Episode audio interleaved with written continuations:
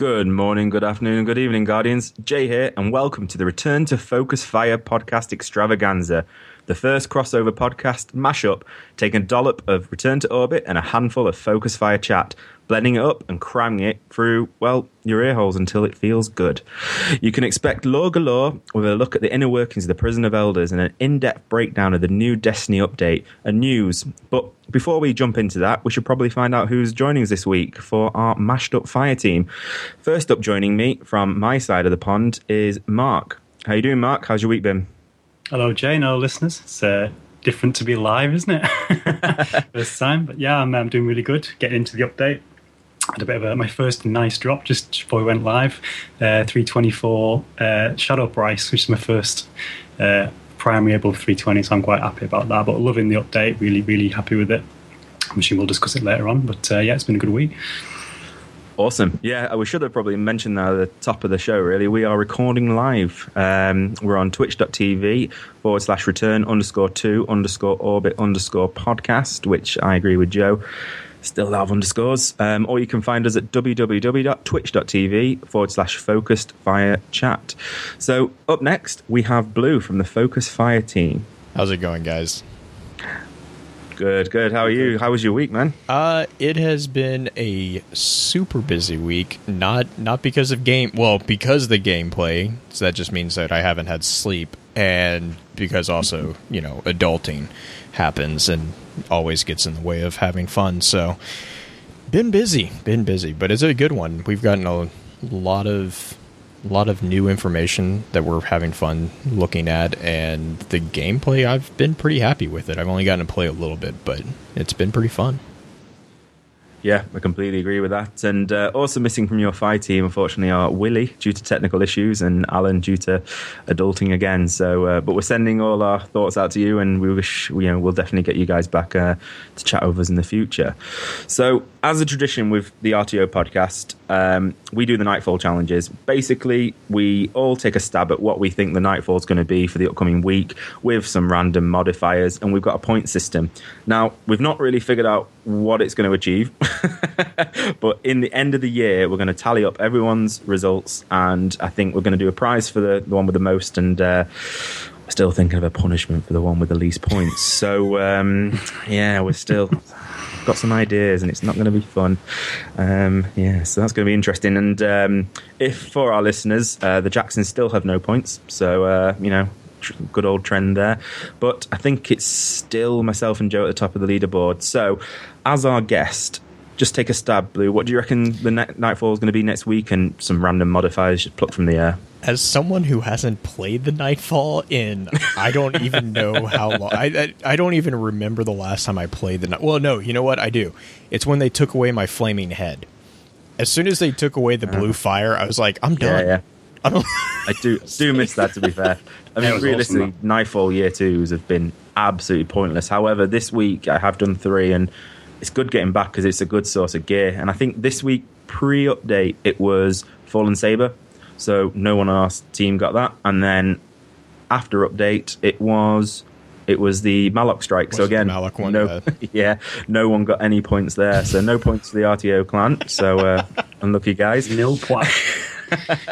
so go on, Blue. What, oh, take man. a stab. What do you reckon it'll be? Given, oh, jeez. I have no idea. Let's let's just go with yeah. Let's. I'm seeing in chat right now that Winter's Run. I'm given that we have the new version of the Archon Priest. I'm gonna actually go with the Archon Priest one because I'm curious to see. I don't even know if that thing's been out yet because I, like I said, I haven't paid attention. I don't pay attention to strikes. I just usually play those story missions, and I'm terrible at poking into corners where I'm not supposed to and getting killed by the architects. So, like, my yeah. my trick's getting caught up in the environment.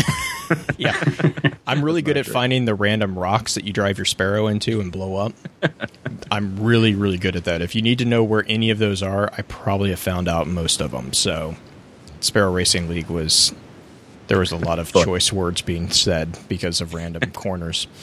So yeah, let's let's do the Archon Priest. Ed and any particular modifiers? And modifier? Oh Jesus. Um let's. Oh man, I don't even remember the modifier. Let's do juggler was always a fun one for me, and then uh, let's just make it really painful and say arc burn. That would be painful. That would be painful. Mark, what are you saying? Uh, I'm gonna pick a Jackson favorite and go for Omnigul. Um, and I'm gonna have Trickle and Specialist. That'll be good. That'll be good. Well, you both picked both of my choices, so uh, I'm going for Archon Priest as well, and I'm going Arcburn and Trickle. So I'm going to take a bit of both. So uh, hopefully I can get a leg up above Joe. Not in that way. And um, yeah, watch out to, for our Twitters to make sure to see the other guys' uh, guesses. So, well, what we usually do, Blue, is when we have a guest on, and although it's kind of a mashup, obviously, you know, you're, Um, you're our at this guest. point, at you're this our point- guest. Yeah, at this point, I'm your guest because you guys outnumber me. So we are officially. I'm officially a guest. Uh, I've made. I've made. Not only have I made you change your time, I've actually now forced you to do a live stream too. So Well, that means you're up there with the VIPs. You know, you're in that echelon now. So uh, it's with all our guests. What we do is we kind of ask their uh, intro stories, um, kind of their uh, origin stories. I mean, and see firstly how you got into gaming, um, why Destiny is such a massive pull to you, and also the most important question: class and race. So after you, Blue. Um, okay, well, let's start off with the easy one. I'm an awoken. I'm pri- I run primarily a awoken hunter, but I also have an exo titan and a human warlock that are pretty. they're pretty like my hunter is definitely my primary, um, just because I appreciate the games like the agility and the speed, and I also usually run a support class, so that's why titan is actually the second one, the defender. Um, but as far as intro to gaming, the funny thing is, is I literally just got done talking about this last night on the DoD podcast, because someone was t- we were talking about the RPG qualities of Destiny. So my intro to gaming was actually through tabletop role playing games. Um, when I was younger, it's like board games, and then eventually uh, what we call freeform theater or role playing games like D and D and uh, some of the White Wolf games and stuff like that. So that's how I got Yeah. into the concept of gaming. And then like I I would spend time like my parents were really anti digital stuff, which is really funny. If you see my house right now, that's the exact polar opposite. And um but so like they were they were very against the the whole video game console stuff. So I'd always just go over to friends' houses and play their video game, like you know Super Nintendo, uh, N64, all those all those games. And it Yeah. never really stuck. Like none of them really really got like me hooked until I started Elder Scrolls on my PC. With uh, I started playing Morrowind, and then I went back and actually played Daggerfall and then I, you know, then Oblivion came out on the 360 right after I got into Halo. And so it was just uh I just kind of followed the RPGs through the different varieties of consoles and stuff. I started off on the PC. It got to a point where it was it was way too much to keep up with PCs because they were changing like, you know, I mean PCs they change every 6 months basically and if you're gaming you Oh, yeah. do need the top. You need to, you need you don't need the top but you need to be kind of above the average. And when your average is constantly changing like that and I'm in high I was in high school so I didn't have the funds necessarily to keep up with that. So the console was a nice pull because the console was kind of a static. And so I Yeah. started playing on the consoles, and then that's when I got into first person shooters, and that's where I was introduced really to Bungie. Um, and then yeah, I've I've gone back and played in like the marathon games and you know Oni and stuff like that.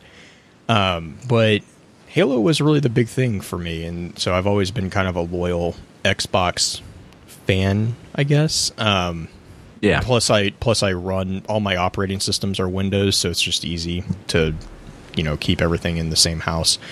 Um, and so yeah, and then it's it's a really funny story. I actually didn't know about Destiny at all um, Right. because like well bungie you know bungie quit working with halo and that was past the 343 which i have to mm. say you know 343 they've had their hiccups they're still doing a good job in my opinion so you know i'm good Yeah. with it but like after they left with halo i didn't really i mean they're a good company but eh, i wasn't really interested. And then they were like yeah we're going to go with activision and sony. And i was like yeah okay that's nice have fun.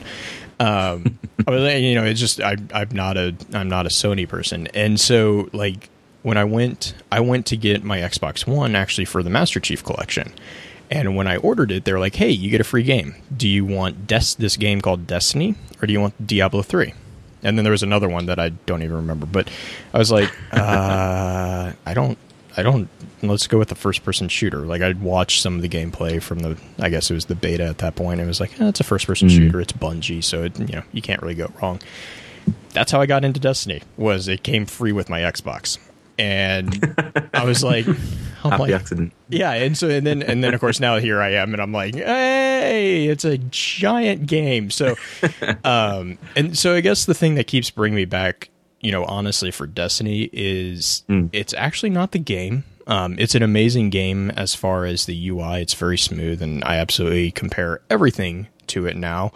But it's actually the community. Um the community within the Focused Fire group, which is amazing. Uh, the Dads of Destiny, which I'm a community manager for, is I've never I've never had the experience of positivity that I've had with those two groups. And then you know you have the Dames, the Safe Gamers, uh, Guardian Radio group, um, Yeah, all yeah. of those groups.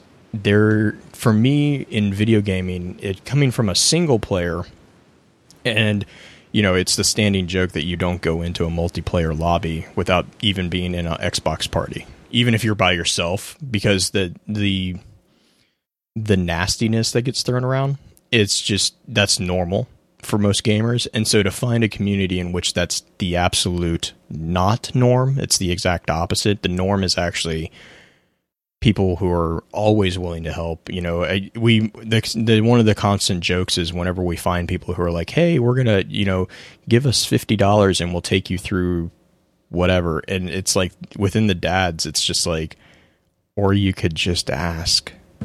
You know, it, Yeah. it, it was one of those things like that. That type of community is what the pull for me is for Destiny. That's why I keep coming back. Ultimately, I mean, we have people who are playing all sorts of games right now, but they're still in the they're still in the dad's clan, and they're. Still, I mean, I I'm, I'm getting messages, you know, right now from my clan for the dads. So that's Yeah. that's for me. It's actually it's not actually even the game mechanics. The story's good. You know, the the game is good, but really, honestly, it's the community that we've built and that is still, you know, very vibrant.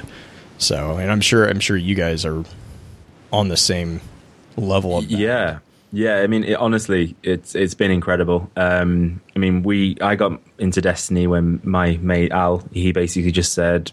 "Hey, I've got a spare beta key. Do you want it? I went, yeah, let's try. Sure, why not? I mean, I was I was always uh, a Halo fan, um, not so much a Bungie fan, um, shock horror, but um, it's more of a kind of just a Halo fan. I played all the Halo games, played them all, had an Xbox, and I moved on. Uh, went on to PS4, and it was when Alex, who's also co-host on the RTO podcast, he just said, "I've got a spare one. Do you want it?" I went, yeah.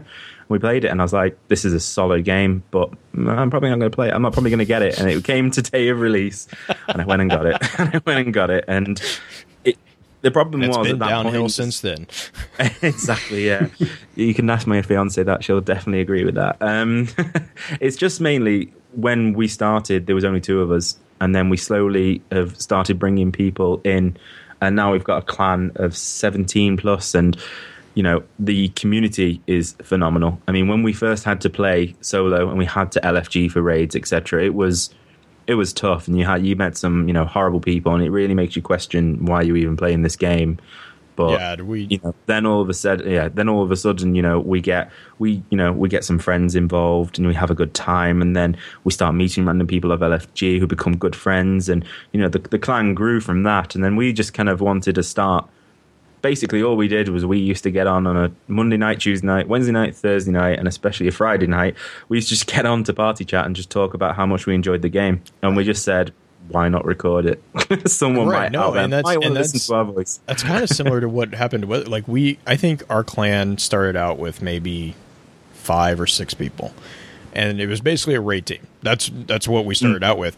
And Yeah, like yeah. we try we I mean we have actually never actively like advertised for people. Like they just keep coming and like we're we our clan our like my personal clan, Leroy Jenkins right now is Love the reference. Yeah, oh yeah. Well, and we have we've had like ten people who are like, "I'm joining your clan for no other reason than the name," and it's like, cool. You know what? If you're our our number one rule is, you know, just censor me if you have to. Is don't be a dick. Like that's the thing. Is Yeah, like, yeah.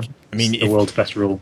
and it's it's just that's our number. That's like our golden rule. It's like you can do whatever you want. You know, we ask that you interact with everybody and blah blah blah. But that's the number one rule: is don't be a dick. Like that's just Yeah. and That Like- just doesn't apply to Destiny as well, guys. By the way. Yeah, It yeah, applies to no, and uh, everything. yeah, rule for life. exactly, exactly. It's not. It's everything in our clan. Is that's our number one. If you, yeah, don't. Uh, and but like it was just so funny because we tried LFG. I think we tried LFG like once. One time we had two people who couldn't couldn't make it to a raid night, which is actually when we started kind of pushing to get some more people in the clan because of this event. And we had two people from LFG, and that was the most atrocious night I have ever had with a game. Like I was like, I because I, well, I was spoiled at that point with a clan because we were, you know, we just joke the entire time. We would, we don't take ourselves seriously Yeah. at all. And like these two, I don't. I kind of feel bad because I think they thought that we were better than we were, but like they jump in, they're like, "We're gonna do it," right," and we're like, "What?"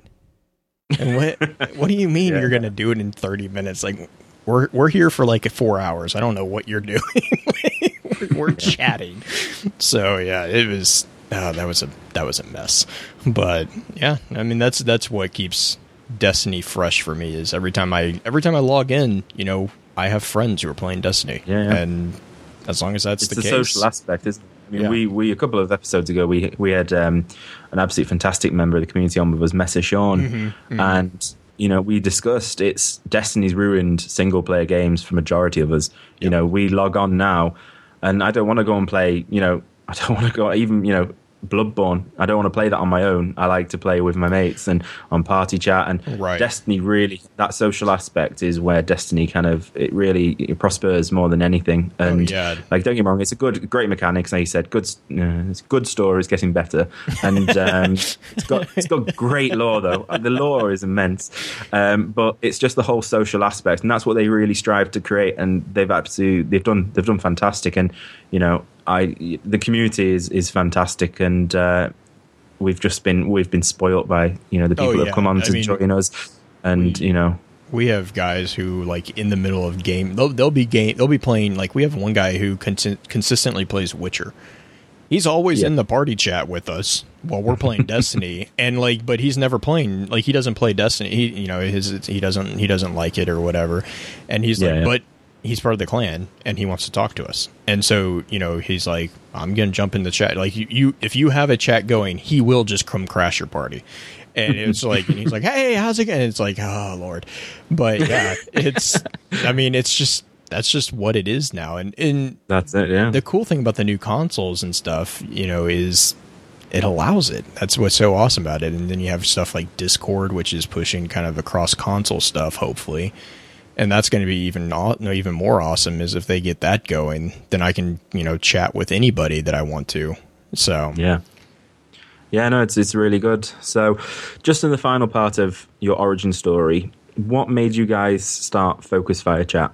Um, so that's a really funny story. Um, so like I said, I'm I'm a community manager with the Dads of Destiny, and before that, you know, I was I was the founder of one of their very. We we used to have what was called family clans, and that was basically a clan in which non dads could join. We kind of have restructured a little bit and allowed all the clans to choose for themselves without having to designate.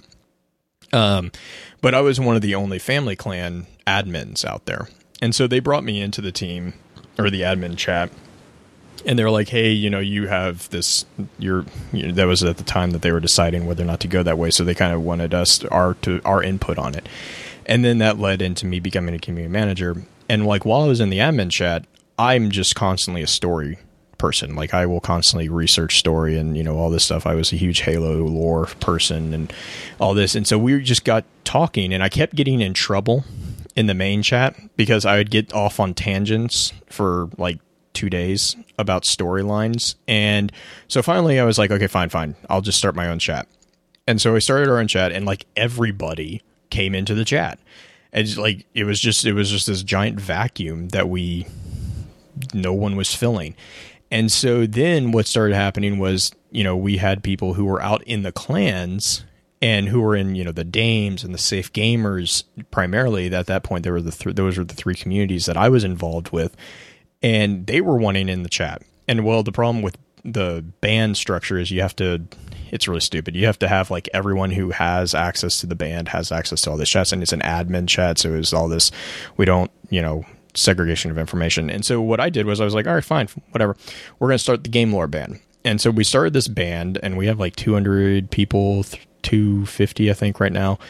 And people just kept coming. And like, and so then what happened was we hit about 70 or 80 people, and it was where, I mean, you were getting thousands of messages a day.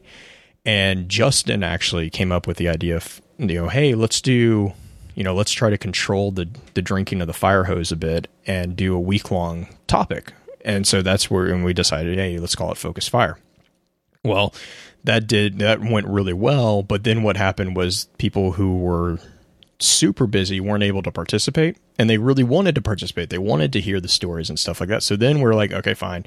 We have a little bit extra time. Let's put it together. And we did a stream and we did the stream and people loved it and I was and people kept asking, "Hey, can we get this in audio?" Like cuz I wasn't able to be part of the stream and it's not archiving, you know, whatever. And it was like, "Okay, we'll we'll figure out how to archive or how to do the podcast or do it as a podcast." And it just kind of like it's kind of built on itself as it's gone and that's kind of where and then now we're now we are where we are. So, I mean, it was, it's just kind of in a progression of steps. I think it's been seven or eight months now since we started, and it's been absolute insanity. And I wouldn't trade anything for it. So, but yeah, it's, it's just been one, one idea, one harebrained idea after another, and they just keep working out. So, Aren't they the best? Aren't yeah. they the best? Yeah. no, well, thanks for that, and um, that was really interesting. And I was, I'm absolutely glad to have you, you know, to be chatting to you and to be a part of Focus Fire Chat, even if it's just for this one week. Oh yeah, so, no, um, definitely, Yeah, definitely. So after that epic origin story, let's do a quick bit of housekeeping before we carry on. So RTO release every Sunday evening GMT on return to orbit podcast.podbean.com or directly on iTunes. If you want to hear more from us, you can contact contact us directly at Twitter at RTO Podcast or on our Facebook page, which is the Return to Orbit podcast page. Focus Fire Chat record every Wednesday at 10 p.m. Central, and you can catch them at twitch.tv forward slash Focus Fire Chat, and then they release shortly after.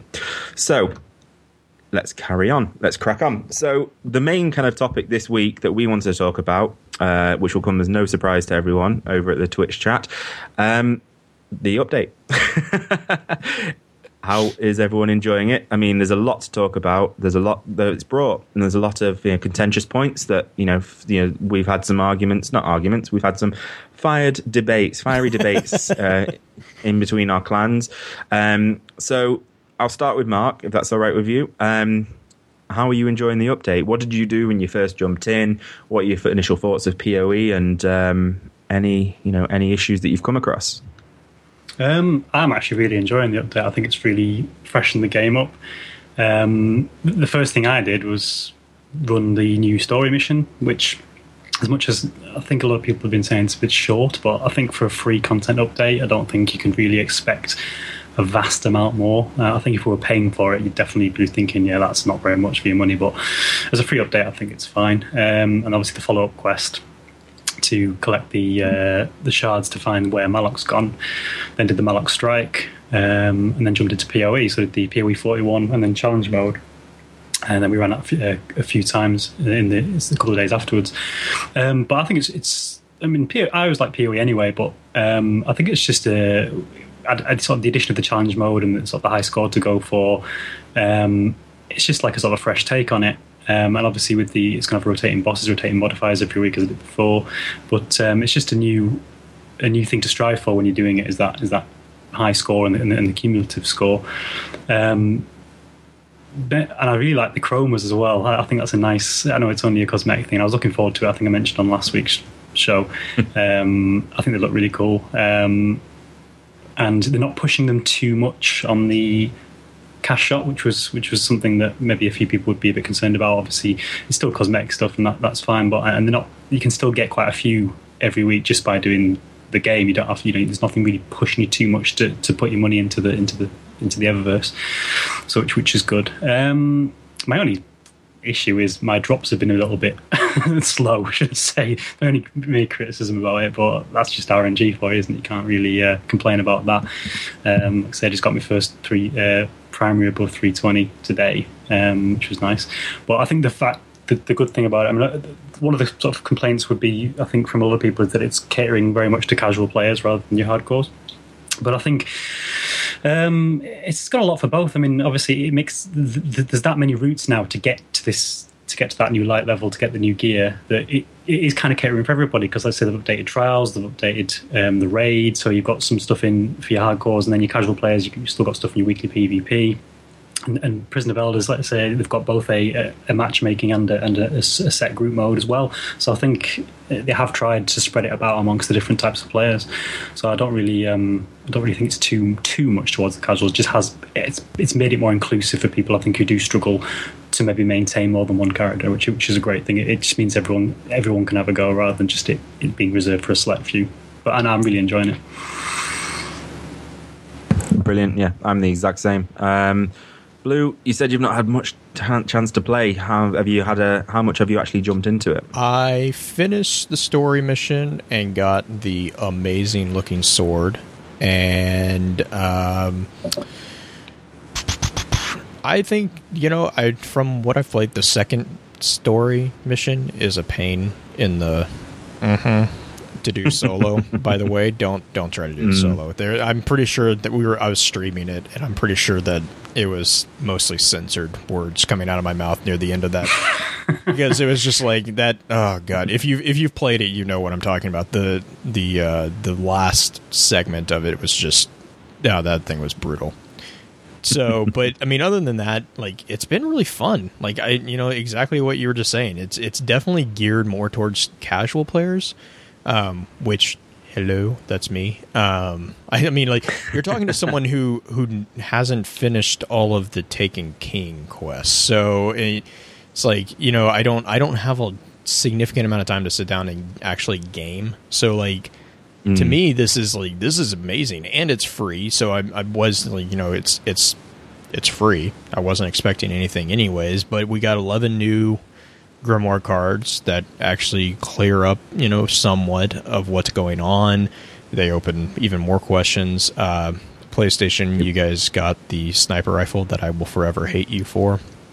And still trying to get it. Still trying to get oh it myself. gosh, I, they they came out with that announcement. They're like, "Yeah, this is a PS exclusive." I was like, "You better that better be an April Fool's joke if that's an exotic sniper rifle that you just got." like, because they posted it on April first, and I was like, "Yeah." Mm, and then Sony's like, "Oh, we weren't joking." I, I, thought it was. I, I thought it was initially. Everyone thought, did. Ah. Everyone thought it was, and I was like, "Yeah." Except Sony came out like you know, thirty minutes later, and was like, "No, we're actually we're, we actually are serious. Like this is not." And I was like, "Like, oh god!" And then they came. Then the gameplay came out with it. I was like, "I hate you."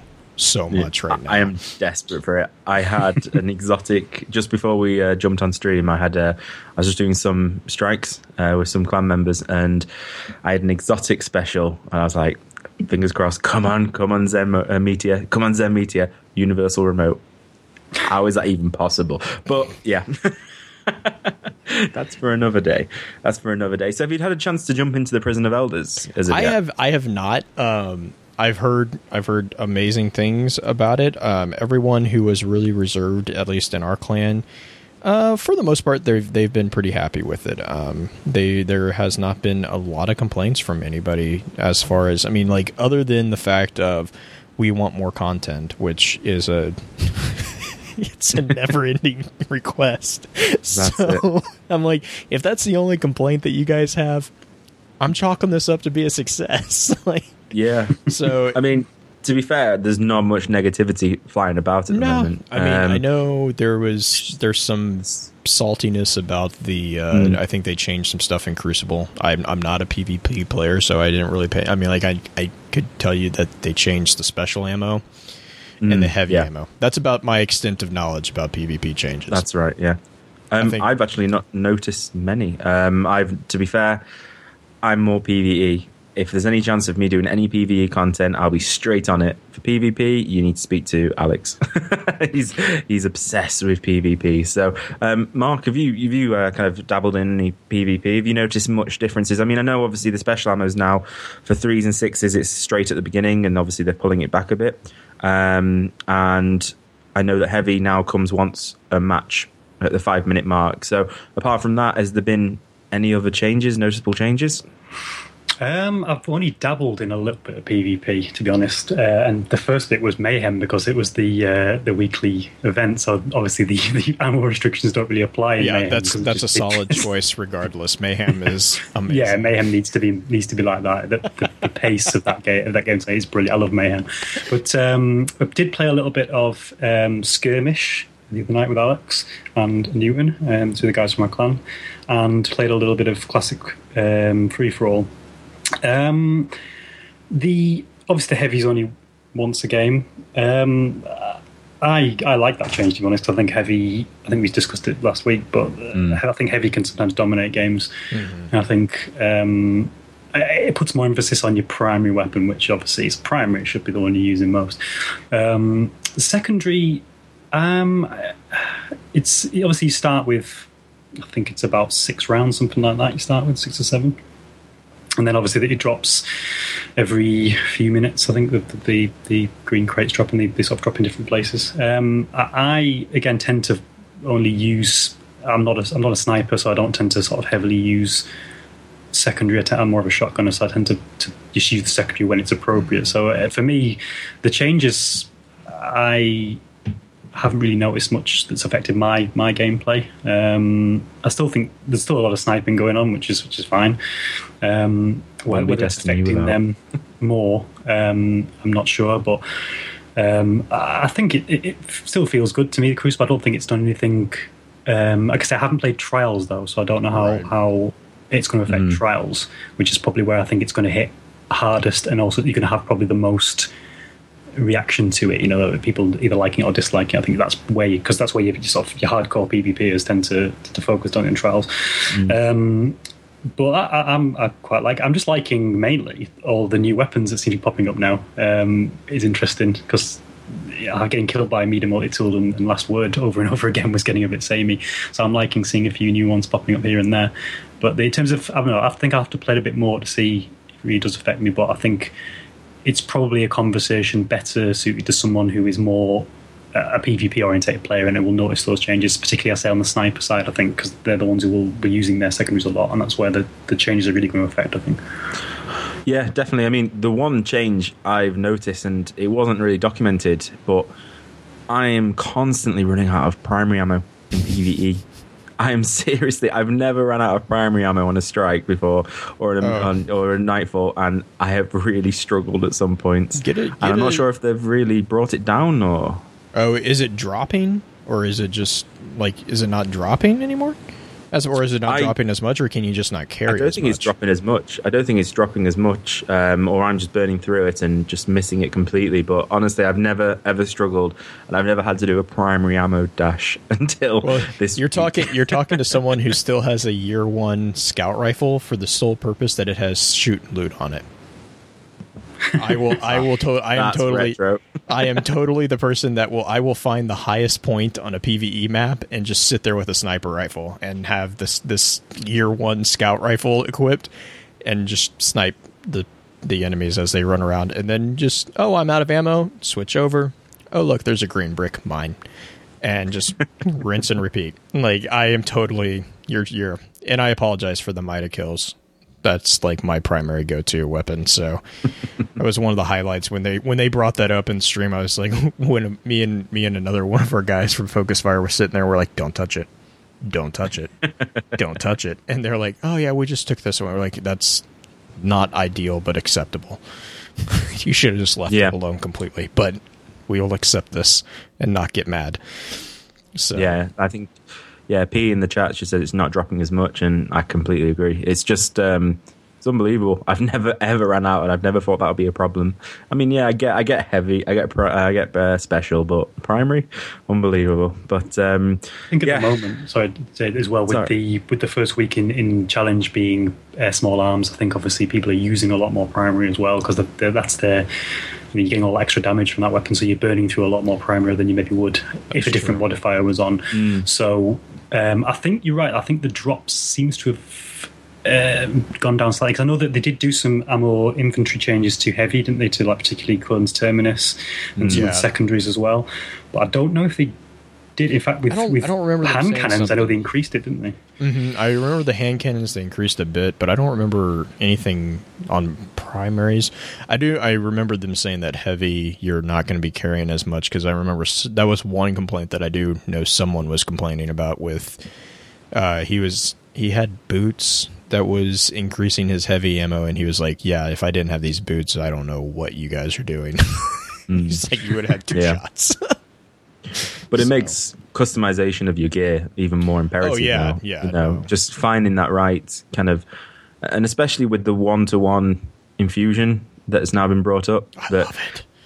I have so much. Free, I was just going to ask so that. much I was free just space now. Uh, I've been- well, I've had to edge so much stuff up. Like the the amount of mental calculations that it used to require, and Mm-hmm. then the fact like legendaries have different had a different logarithm than exotics, and it was like, oh my god, like it was so. It was, and I'm stingy to begin with when it comes to gear. Like I'm, I'm a, I, I come from an RPG background, so I hoard things, and Yeah, oh lord, it's like I think it was about 15 minutes after the Taken King dropped that I had already filled up my vault again, or whenever they did the vault Yeah. increase last time. It was not. It was like, yay, more vault space. It's full, and it's like, oh, jeez. So yeah, the one to one, I've been, I've been much, I felt much more liberal in being able to be like, oh, I don't really want that, and delete. Like it's, it's much, much better in my opinion. yeah, I mean that's caused some real, real. I wouldn't say arguments, but heated debates. Yeah, no, and I was about to say, us but on the yeah. flip side, you also have people who are already 335 because of that. They That's don't, true. you know, they That's don't have to, they don't have to, ca- they don't have to Yeah. worry about that loss of points.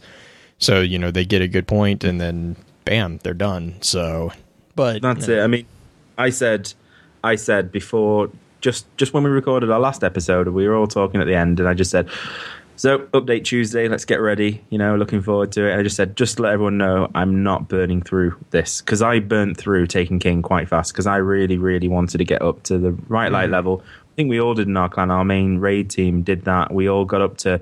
Yeah, I think we we thought it was 280, but it was actually 290. We all got up to 280 within four days and we burn through the content to the point where I do I do missions and help out other people and I'm like I don't remember this just was I here Well, before like- um, was it mission? was was what when they ever? I think it was. ah, I can't even remember. It's been a while, but whenever they bumped it up to forty, level forty, I mean, like I remember being like, and you land in the tower, you pick up your spark, the spark that helped increase your experience. Done. You're level forty, and it was like Yeah. because everyone, everyone, everyone, everywhere was already like they'd been stacking up, you know, the bounties and stuff like that. And if you had that Red Bull thing, which we Yeah. were passing out to everybody that we could, so that for for this exact reason. I mean, I still have Red Yeah. Bull codes because we were accumulating Same. so many of them.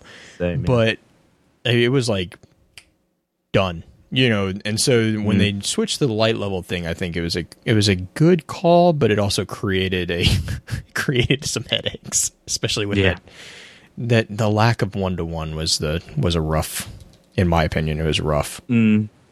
See like I said I was always against the one to one and that might be a bit you know like touch a nerve there but I think it limits the playability of the game. And that was my always argument and I, I come from an MMO background. I played Warcraft. I played you know the the the item level game really grinding to get up to get to just even play higher level content and I and I, I said oh, you know this is the closest thing you'll have to an MMO on you know a console game so I always thought going one on one will be a bad move and you know I remember doing all the, the you know, I remember using de- www.destinyinfused.com. So RIP to that website because I think it's a bit pointless now. so that's a, but I, I mean, I remember using that non-stop and really, really wondering, uh, which one am I going to get up to now? Whereas now I get something I think, well, I get an exotic and I think, well, I'm going to bring a legendary up because I'm going to get another exotic drop, you know, especially with Three of Coins. The, the ways of getting it is, uh, you know, exotics is just so plentiful. And I think the decision, the hard decision making's gone now. I think, Yeah, and I think that's part someone in of our the- clan's already three three three. I think Joe Yeah, is and I think- three three. I think It's it's mental. Bife was already. I think Bife's already at 334, and I Yeah. want to say, I think Mesa's up there too. I think Mesa's, yeah. I think he was, yeah. But I mean, like, I think, and that's and that's really a big nod to it being more of a first-person shooter than an MMO. Because a lot of people Yeah. who come from Bungie's background, you know, they walked in and like I never played, I never played MMOs, but I understand the concept of, and, you know, again, RPG. I, I get the grind concept, and you're also talking to someone who I love Elder Scrolls. There is not a grindier game out there than any of Bethesda's role-playing games. I mean, Fallout. I think Mark can Scrolls. back that up. Yeah, I think I- Mark can back Massive up Elder massive we're not Scrolls we're not going to Yeah. talk about the amount of thousands of hours that I have in Skyrim, but so like grind like, d- to me a game grind isn't a big it's not a huge thing. I just don't have the time right now, you know, personally. And so Yeah, yeah. the simplification for it is actually kind of for me personally for me I think it's a good I, I like it because it makes it where I can still play with all my people in my clan but I don't have to spend you know 30 hours a week bumping up gear and stuff like that. I can I can kind of get away with just doing you know one or two nights here or there.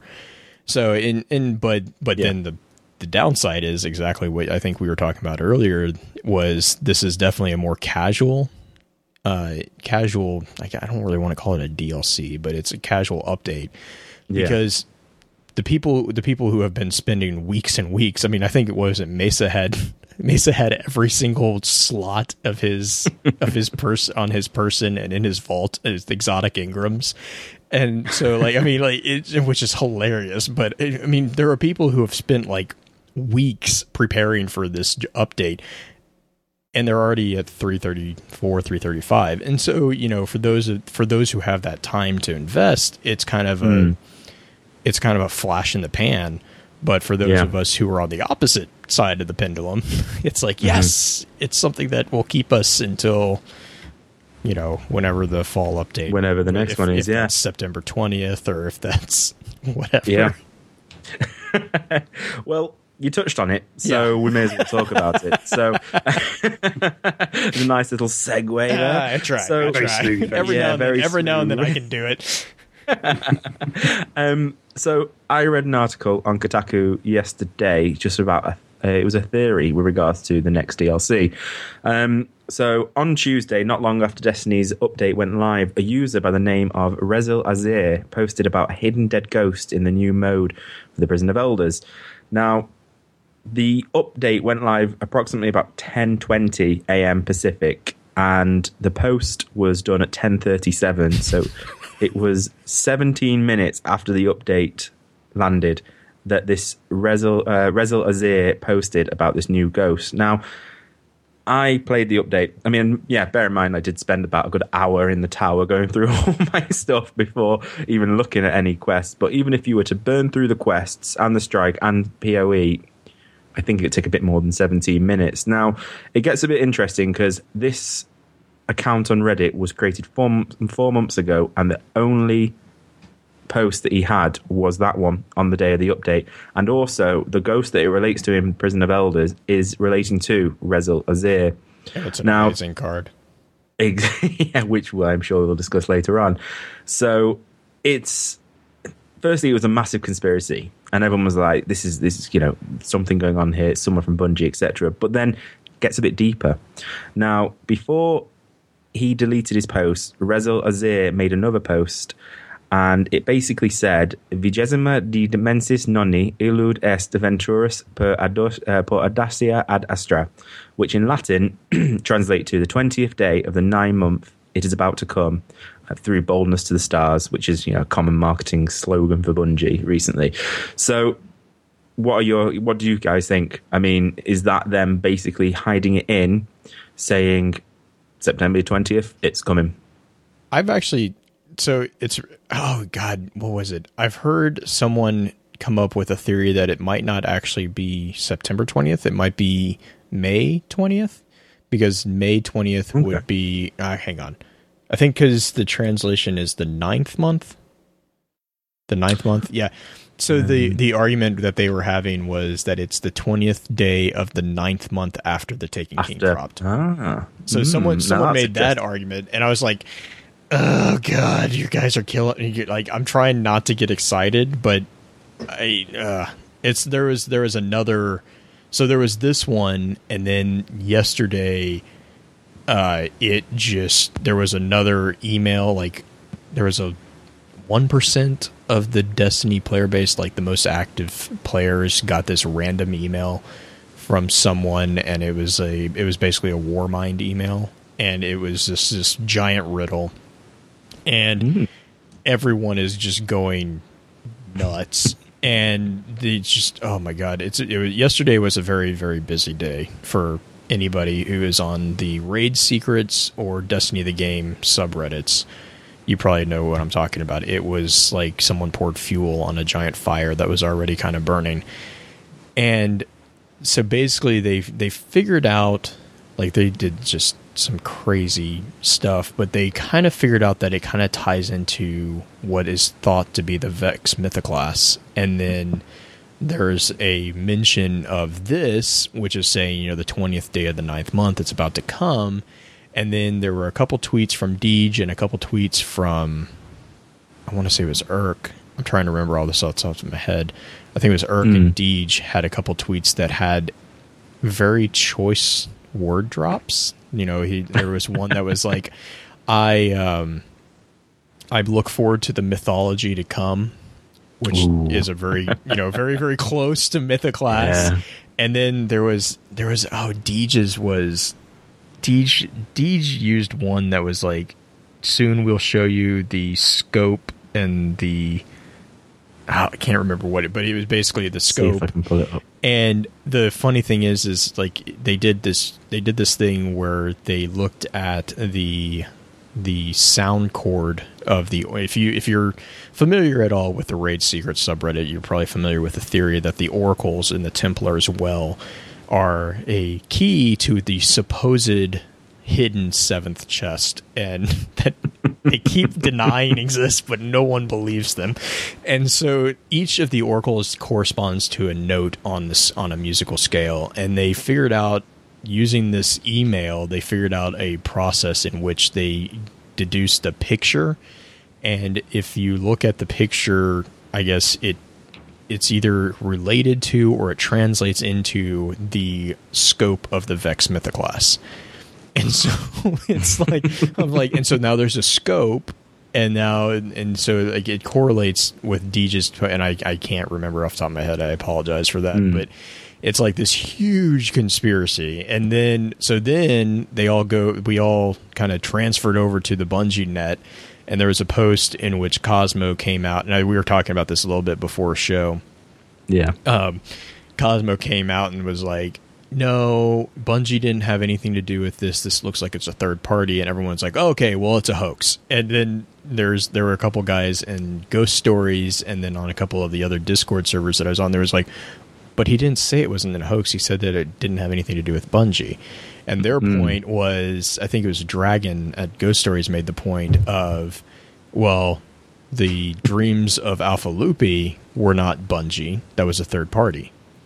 And so Yeah. then it's like then it's like oh the fire was nearly dead now it's back up again so now it's like oh Jesus. Extra gasoline. oh my god it's been it's been a bit of a roller coaster in the lore community right now Oh, I, I can imagine. I can imagine. I mean, I, I got- just off topic. I would hate to be Deej Cozmo. Can you imagine just tweeting and having to carefully pick every single Oh, yeah. word I'm- I'm- of that tweet because Well, everyone will pick it to death. Well, and the problem is, and, and I guess it's not really a problem, but the the amazing thing is, and a couple a couple guys have also made this point, so I, I can't I can't take credit for this this one, but this the the Destiny community is filled with really, really, really intelligent people. Like, Oh, yeah. I mean, uh, redneck in chat just said, you know, kind of, do you have a bunch of rocket scientists playing it? Well, yeah, Guardian Radio has one who Yeah, used Craig Craig Hargrove, yep. Craig Hargrove is he's Yeah. actually is a rock, eh, but I mean we have we have people like you know Lady Desiree, which you guys had on, you know, who are very good with the the music aspect and the music theory. Um, Mm. You have people like Craig who are you know they're the the geologist and stuff like that. You have people who are who are developers of other video games and who are very not. I mean, there are so many people who are like the not really necessarily. I, I don't want to I don't want to insult. They're not necessarily the top of their fields. I I'm, I was like I'm going to Yeah. say this and that's going to come across wrong, but it's not what I, I don't mean that disrespectfully. But I mean like we don't have like you know Stephen Hawking or anybody like that. Well, we Yeah, could, yeah. but we have people who are extremely intelligent who are playing this game and they love doing this stuff. I mean, if anybody dry or anybody doubts that, look at the three four three campaign with the um, hunt the truth stuff, and then you had because I think it was oh god, I'm gonna. We were just talking about they had a um, they had an issue where you had to have certain number of people log in at a certain number at a certain point in time on a certain website within geographical distance of each other to make the picture Yeah. clear Yeah. and it's like and it and it worked and it revealed all this other stuff and then that led i mean it's like a giant scavenger hunt and game developing companies are doing this more and more and more you know to kind of you know blending all the media that's that's one of the arguments for why they did the grimoire cards the way they did was to kind of mix the media and it's just they keep getting really good feedback i mean as much as much salt as gets thrown at you know hey we want the grimoire in the game they get a lot Yeah. of people who say that they really like it the way they do so it, Yeah. yeah. Well, that's it. I mean, and if if it was in in the actual game, it wouldn't. You know, there's people like yourselves and Destiny Ghost Stories. They wouldn't be able to analyze it as you wouldn't. You know, obviously you still would be able to analyze it, but it'd be there in plain sight, majority of it. Whereas now the fa- the, the fact is, I don't read grimoire cards. I listen to them. I prefer listening, mm-hmm. and and that's why I subscribe to yourselves and I subscribe to Destiny Ghost Stories. I love listening to the lore. That would be taken away if it was just thrown out there. And Exactly, yeah. Although they've taken you know a lot of slack about it, I I really really like it now, and I and I like the fact they've they've brought a little bit more into the Taken King, but not too much. There's still so much hidden away, and that's what I absolutely love about it and it's it's going to be interesting. You know, they've still you know year two, we've still got te- you know eight more years to go. So Yeah. um, yeah no and that's definitely. i mean it's one of those things where it's like there's there's tons and this is you know again i'm gonna say i'll say again you know this is we had a we normally have the dod podcast normally goes an hour. Well they got me started on this topic and it went two and a half. So um there's there's plenty of places that they can grow without damaging that that sense that they've created. But and it's and it's one of those things where you can't say you know everyone can always get better. This you're never you're never good enough that you can't get better. So and they are they're proving that you know look at the Taken King's just uh, distribution of information the way that they're storytelling it's immensely improved from the vanilla which we're not going to talk about. But the just because i mean just because the way the presentation was in game and the thing that was cool about it was they changed the presentation in game but they also didn't impact the dis- the distribution of those grimoire cards. So, you know, for those of us, you know, we kind of talked about this, for those of us who would like to have, you know, I don't know, like maybe a, a speaker's library in the common area or the tower or something like that, because it is a community game and we have that common area, you could have technically those Grimoire cards available in game without technically breaking having the grimoire cards available outside a game and doing you know what mm. ghost because i mean i completely understand what you're saying because i'm like if they're available in game that might impact the people's draw but i mean at the same time it won't because then you'll have more there's people so wanting much to talk it's so about rich. And and yeah, it's like and so it's it's a it's it's a kind of a catch 22 like you want to give it to more Mm. people but you at the same time you know some of us are like uh, but do do they want to give it to more people or do they not i don't know i, I, I can go back and forth on that a lot but i think it oh i yeah, it'd be yeah.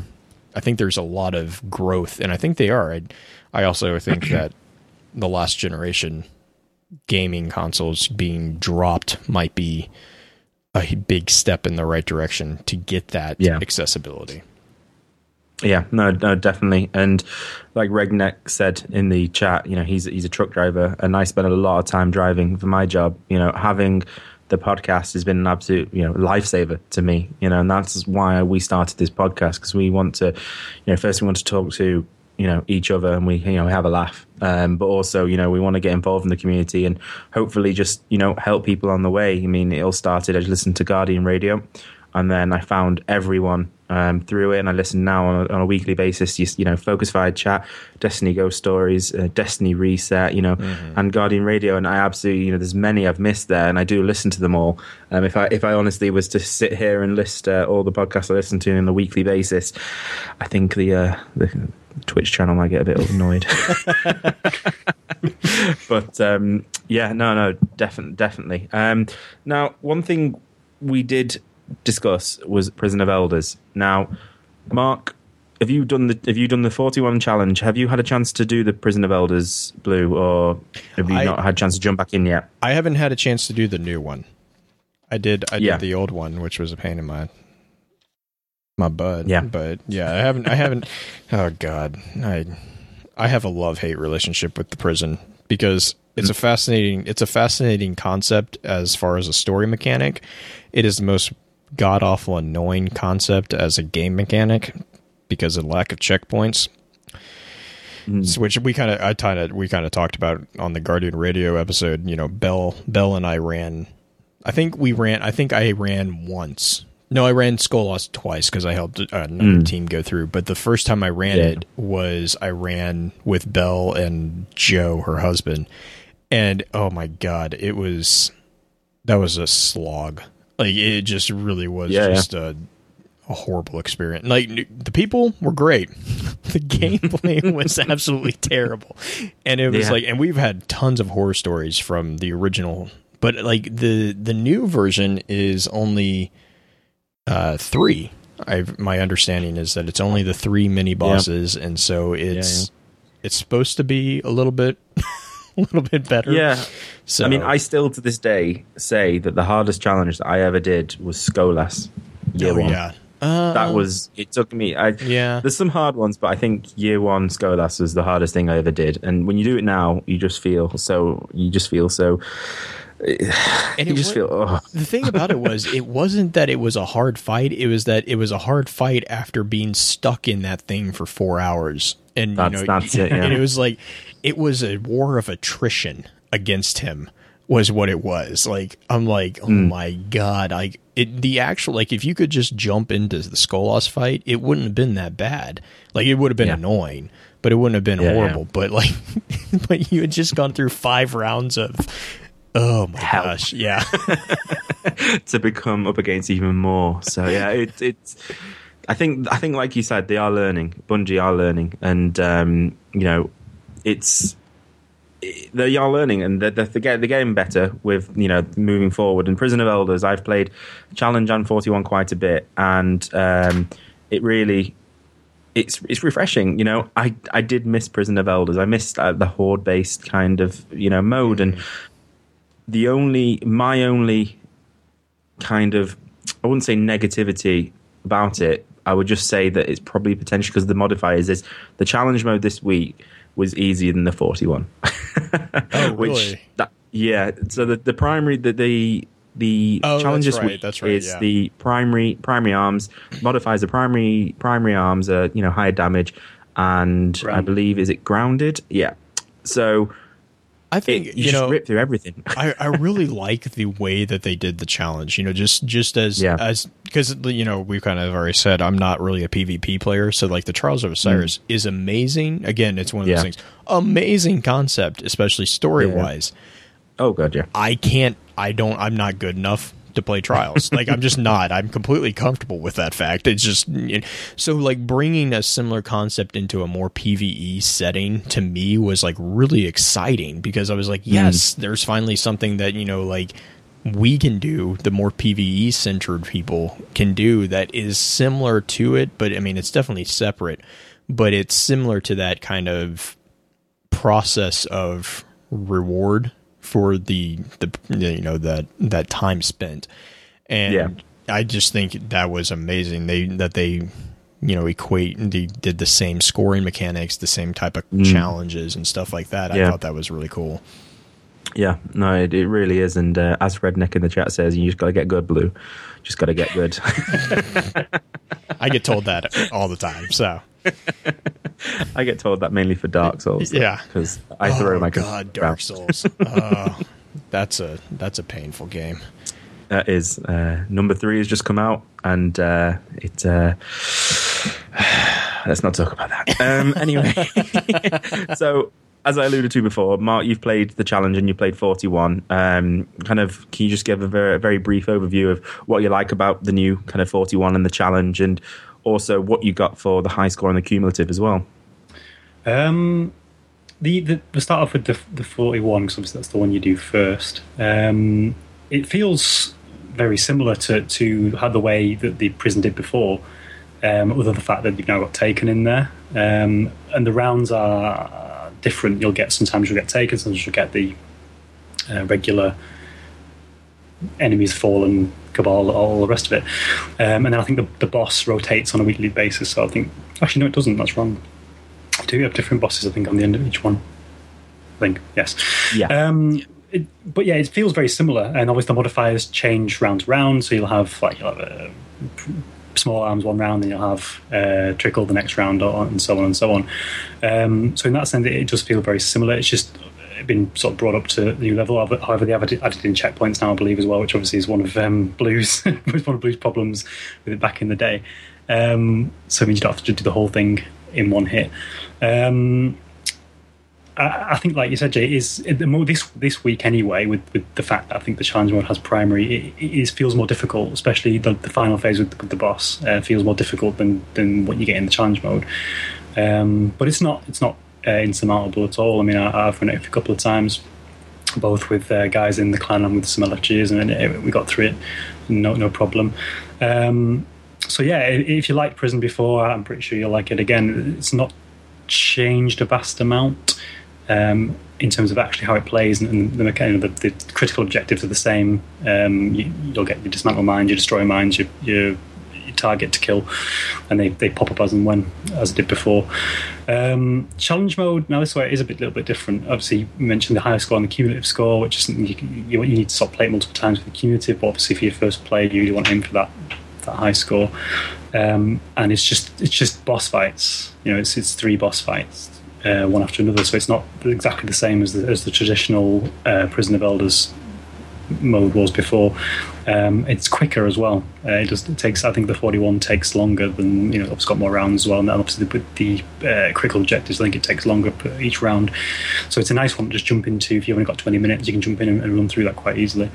Um, and I think it's yeah, it's just like a, a fresh face on an old uh, an old style of, of you know an old endgame uh, activity, which is um, which is really good. It, it keeps it fresh. And that these, these modifiers, the challenges, the boss things are going to change every week, I think will keep it fresh for quite a while. Um, what I got, uh, forty one. Now this, I'm trying to remember what I got. From the 41, I think, because again, I was only level 317 when I was playing, I wasn't 320, so my level light level drops are lower than things like yourself and Joe have been getting, because you're a bit higher. Um, I got a from challenge mode. I got a 323 uh, Her Fury sniper rifle, which is which is which I quite like. It's one of the, the old um, Queen's Wrath ones that's been brought forward. Um, and for the 41, I believe it was a 321 Bond. Uh, uh, I can't remember what it's called, but it's the one with the spikes on that you again that you saw from last time. And then uh, obviously the other thing that you're aiming for as well is the rep- reputation with Variks, because obviously every time you go through to another level of Variks rep, you get a package, and from that uh, you get three bounties as well for the week. Um, this week it was kill 50 enemies with heavy weapons. I think it was just 75 enemies in total and six bosses. So you had to do either run of each. 75 primary uh, 75 with primary, yeah. 75 primary headshots, 50 with a heavy, and uh, six bosses. So that's Yeah. either uh, two runs of challenge mode for the six bosses, or you could do a combination of, of the two modes. Um, and doing all of them got me up. Uh, I moved up a, li- a reputation level, and from that I got a 323 bond as well.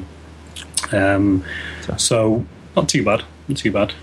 Yeah, I mean, I got um, lucky for me, um, when in you know doing the actual challenge, I actually hit the next rank with Variks. So from Variks, I got a three two eight pulse rifle. Um, from the high score, I got, I believe, three two five boots, and from the Q cumulative, I think. No, I got the boots from that one, and the high score. I think I got a god awful um, machine gun. um, but you know, my kind of thoughts and opinions on it is, you know, the challenge this week is very easy. It could potentially be because of the modifiers. Um, and as Mikey says in the chat, you know, the Cabal boss and the 41, I did that my first time and it was horrendous. Like, we wiped quite a few times, and I'd hate that on the challenge when there's a lot, you know, more, more modifiers on. It's going to be absolutely a nightmare. And um, the one thing that we do like, um, and a lot, you know, it's very positive in the community, is how fast it is to actually go through the challenge. Firstly, to get rep, and also to get rewards. I got a Queensbreakers bow drop from the fourth time running it, and it was it was fantastic, and it just it doesn't take long. It's the highest end, you know, highest content you can do at this point, um, and it's just really good. And like I said, Mikey again six six six said he's you know speed runs PoE challenge to rank up again, and you know it's a fantastic idea.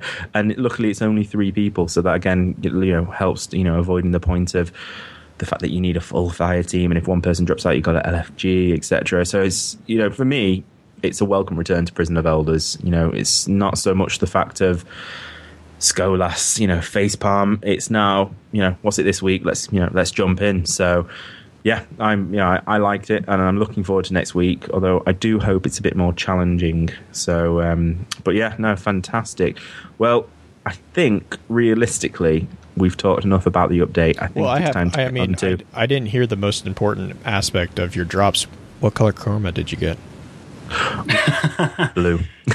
yes, that is the correct answer. I think I got uh, one of each. I got two, uh, one white, one red, one yellow, one blue. I think so. The blue I put onto my uh, her fury, but I'm actually going for white with my warlocks. Warlock, my warlocks, my main. Um, I'm going because I generally wear the black. The um, uh, Van, the old guard shader. So I, I thought that would look cool with white. So I'm currently I've only got one white chroma so far though, so I'm, I'm waiting to get some more. But I've got a red and a yellow sat in my vault, so I'm probably going to pass them over to my other characters. I think. Yeah, I do, and I am enjoying the, the chromas, but I, am yeah, repping blue. They they uh, they when they announced that, I was like, I was just like, yes, yeah. And then they were like, yeah, we're only going to do four colors. I was like, okay, calm down, wait for it. Blue, yes. And it's, like, it's just like I'm like, I'm pretty sure the primary blue is going to be there, but so yeah. was- Pete in the chat says uh, that I got pink. That Bungie made it custom for me. I wish, Pete. I wish, and I would rep that. So, right. okay. Well, let's get on to the part I've been looking forward to more than anything. Um, it is now time for Blues to take point and to So- kick off the Focus Fire Chat side of yeah, the podcast. no. Um, I guess we can really quick just run through what the prison is, you know, since that's definitely the big, the big aspect of the update. Um, other than Mulak, which is what I've taken to calling him, just to spite everybody. we decided that it was a gi- yeah. There was there was a stream, and I'm gonna just go and be honest that there might have been sleep deprivation and alcohol involved, and we decided that Mulak is well. We decided that the Taken are Pokemon, and it was it was a really weird stream of consciousness. But anyways, his name's Mulak according to our stream now. So because everyone, I guess I guess it was a big debate on how to pronounce his name, whether it was Malak or I don't know Malak? Malak. Oh. I don't know. So just to just to clarify, I I'm I'm notorious for just not pronouncing things correctly. I just make up nicknames. So. But to to talk about the prison, I mean, the prison was a really interesting thing when it was first introduced because of what it what it kind of symbolized within the reef in general. Like it was it was a housing unit of these just titanic forces, and no one really under no one really understood how the the Woken were able to capture the creatures that they stored. Some of them weren't necessarily captured. Um, some of them, you know, like Qodron, were just there chilling, waiting for they, you know, they thought they were going to get power from killing the Guardians, and so they were just there and by their own choice. And some of them might have been co like might have had an agreement, like your uh, your Primus, uh, what was it? Or no, the Vow. What's his face? Rainbow Shield, Turog. Oh yes, yes, Valus Who wants to be Saint Fourteen but failed? Um, the uh, and, and, so that I mean the broken sh- or the broken legion. You know, there's there's a there's a theory out there that you know he might have agreed to be in the prison with Variks because Variks, Variks won't tell you how they got there. He just kind of mumbles his way through and changes the subject.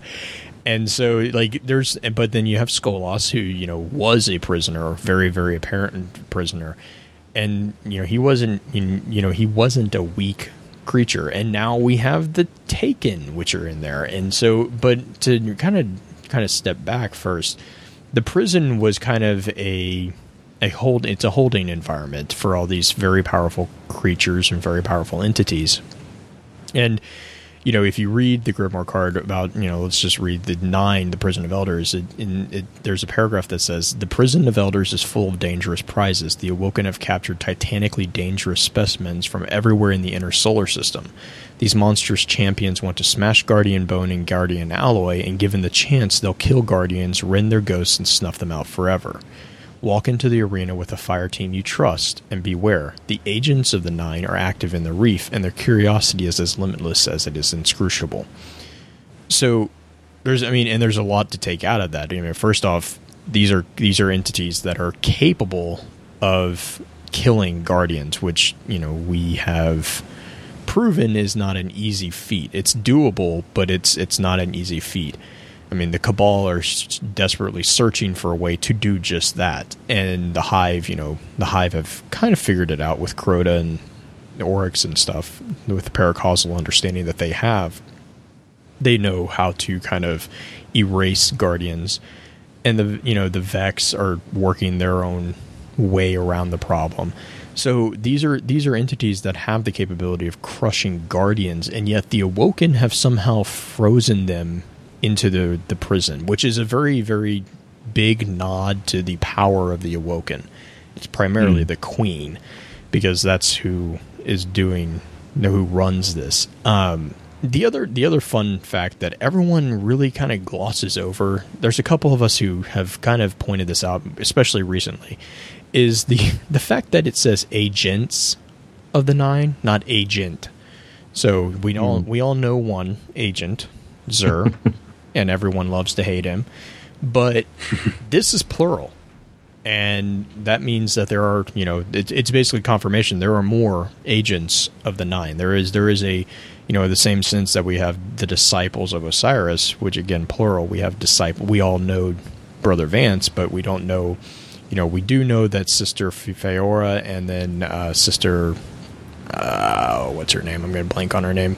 There's three disciples that we know for of, but we only have seen yeah. the one. So there's kind of a point, you know, just an interesting point here. And then there's also the theory that the entire point of our initial introduction to the prison was actually as a security blanket move from the queen because she felt that the nine were moving against her and so she and you know Cayde has mentioned in a couple cards that if you want to learn how to play one foe off the other, watch the Queen because you know the Reef Wars. That's exactly what she did. She played the Fallen Houses like a fiddle, and now she owns them and or owns the house. Well, owned the House of Winter, and she has Variks mm. in there as well. But there's a theory that they invited the Guardians originally into the reef not because of any altruistic motives of their own, but surely because they that the Queen was like, "Hey, the Nine are kind of moving against me." They they did the whole thing. She sent them Skolas as an apology for a mishap, and then they let him go. And it was like, "Oh my god!" And so then they so then they opened the gates to the Guardians and that was kind of some people saw that as her being like, you know what, if the nine are coming at me, I want them here because they might not necessarily quote defend me against the nine, but they're going to be here and they will be in harm's way, so they'll have to defend themselves. And so it's a it's a very Machiavellian move of positioning the pieces on the board so that she profits, which again ties into the fact that she's not really dead. But we're not going to get into that theory because that's going to get me in trouble. But because oh my gosh, there's so many arguments for that. So, I mean that's that's kind of the basis of why we got involved with the prison. No one really knows why the prison I mean no one really understands what the prison why she doesn't just kill them. Maybe she can't kill them or whatever, but she holds them and she seems to hold them, you know, keep your enemies close type of situation. Um mm and so that's where that that kind of initial concept seems to be. And then we get after the taken king so we now have a you know headless political body of the awoken. Petra has taken up the power the position. I think it's called the queen's wrath position actually. Um but there there is a leader but you have you have dissent between uh, the Techeuns and Petra. The Techeuns are the um, the cyber witches, which are that's what they're called, and they're really really fascinating. But because they seem to be augmented, I don't want to say cyborgs, but that's kind of what they are. They have cybernetic enhancements, but at the same time, they have the capability of uh, summoning and controlling to a degree the harbingers, which were those immense uh, immense bombs, basically, that we see in the beginning of the mm. Taken King. And we don't know anything about the Harbingers. We know that apparently they're sentient to a degree because they can have children, but we don't actually know what they are. There's a there's a number of theories out there. Is are yeah. they are they the souls of Ahamkara? Are they the you know the the souls of other worms? Are they? I've seen a couple theories where it involves potentiality and the time travel, you know, how that works in our parallel universes. Um, yeah. There's there's a ton of theories on what a harbinger is. We just know yeah. that they are immensely powerful because yeah, I think Mark, um, you touched on that, didn't you? In when we were doing touching on Telesto, I think you right, were touching yeah. on yeah, yeah, yeah, because apparently Telesto is powered by the essence of a harbinger. Yes, that's where that, well, the yeah. comes from. Uh, well, it's something to do with the research behind it. Yeah, yeah, and then we know that they used uh, they used the harbinger and the Reforged and just completely obliterated things.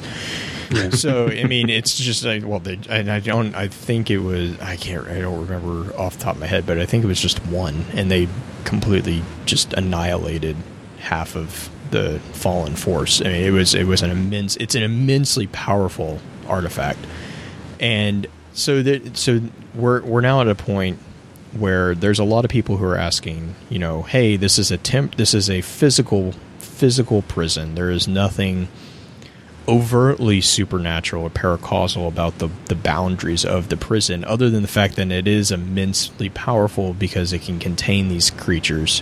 Whether or not you know Qodron is an exception because Qodron, as a gate lord, kind of can just create a gate to wherever he wants, given that he, if he has a if he has a, a functioning gate as a gate lord, he controls the network access. So he can the fact that he is quote unquote stuck in the prison. They kind of explain that as Qodron doesn't. He's not really a prisoner. he just lives there. like he's there by choice, and so that's how they kind of got around that whole issue. But but other than him, everything else seems to kind of be stuck. You know, they're they're all stuck in this prison. So then they introduce the Taken and the Taken have this capacity to teleport, which all of us are probably familiar with. It's very annoying to kill them when they keep teleporting around. And then they also, you know, they, they're not bound by physical causality um, in the same sense that most in, inhabitants of our reality are. And so the question was, well, how are they? How are they keeping them in this prison? And they actually have eh, one of the 11 cards that they released was a report from the Techeuns, or well, it's technically from a crow, but it's reporting to Variks which is the very interesting thing, is Petra is not involved in this whole thing. And again, Petra is running the reef. So there is a very, very big disconnect in the, the, the power structure in the reef right now. And this is kind of clarifying mm. that. The Techeuns used to be, there were seven, and three of them were killed. And one of those three was actually the Coven mother, uh, Shuro. Shuro was kind of, uh, she kind of repre- she she always seemed kind of more like an even keel personality, whereas the there was one uh, oh I think it was Calyx. No, it wasn't Calyx. That's the boss. Um, Kali. I think there was the Kali was the one that was very very confrontational and was actually mm. vying for Coven Mother position. And she was she Shuro Kali and one more I can't remember the the last one, but they were all killed in the intro scene to the Taken King. So the Techeuns don't, or I'm, I don't even know if I'm pronouncing that wrong. Techeuns don't really have a leadership, so they're kind of just they're just there right now. They don't even have a full coven anymore. And so they they're doing all this research on the Taken, but they're actually reporting to House Judgment, which is Variks who who runs the prison. So it kind of makes sense that they're reporting to him for this, but at the same time, they're not including Petra. And it says without the influence of Shuro Chi, their natural mistrust of the Reef's new leadership has led to personality clashes. So, and, and it continues, it says the Techeuns were very used to their relationship with the throne. While the Queen's wrath is trying to monitor hotspot issues, she is being met with challenges at every turn. So it's so needless to say, your your monarch has died, and so political and personality differences are going to kind of flare up. There are people mm. who, you know, there's a card also from the Taken King that is from, I believe it's from one of the paladins who is research, who is looking for, you know, doing a damage count basically, and she reports back to Petra and she says, "Hey, you know, this is my recommendation. We advise that we." Log them as being, you know, the people who are dead, and she lists off the paladins, the three Techeuns, and then she says the queen, and she. But at the end of the report, she says, "Please note, however, that it is not your responsibility to, to publicly announce their death." And so, even even in the hmm. awoken ranks, there is a there is a feeling of you know we don't really want to say the queen is dead because queen can't like there's there's almost like a sense of like the queen can't die. Like that's not that's not possible. She's too powerful. Mm. and so even even within in game like you know as players we all are pretty sure that she's not dead. But even in game there's like this sense of that's not what? Like that's not possible. So it's it's very interesting on that front. But then you start reading into the, the taken research.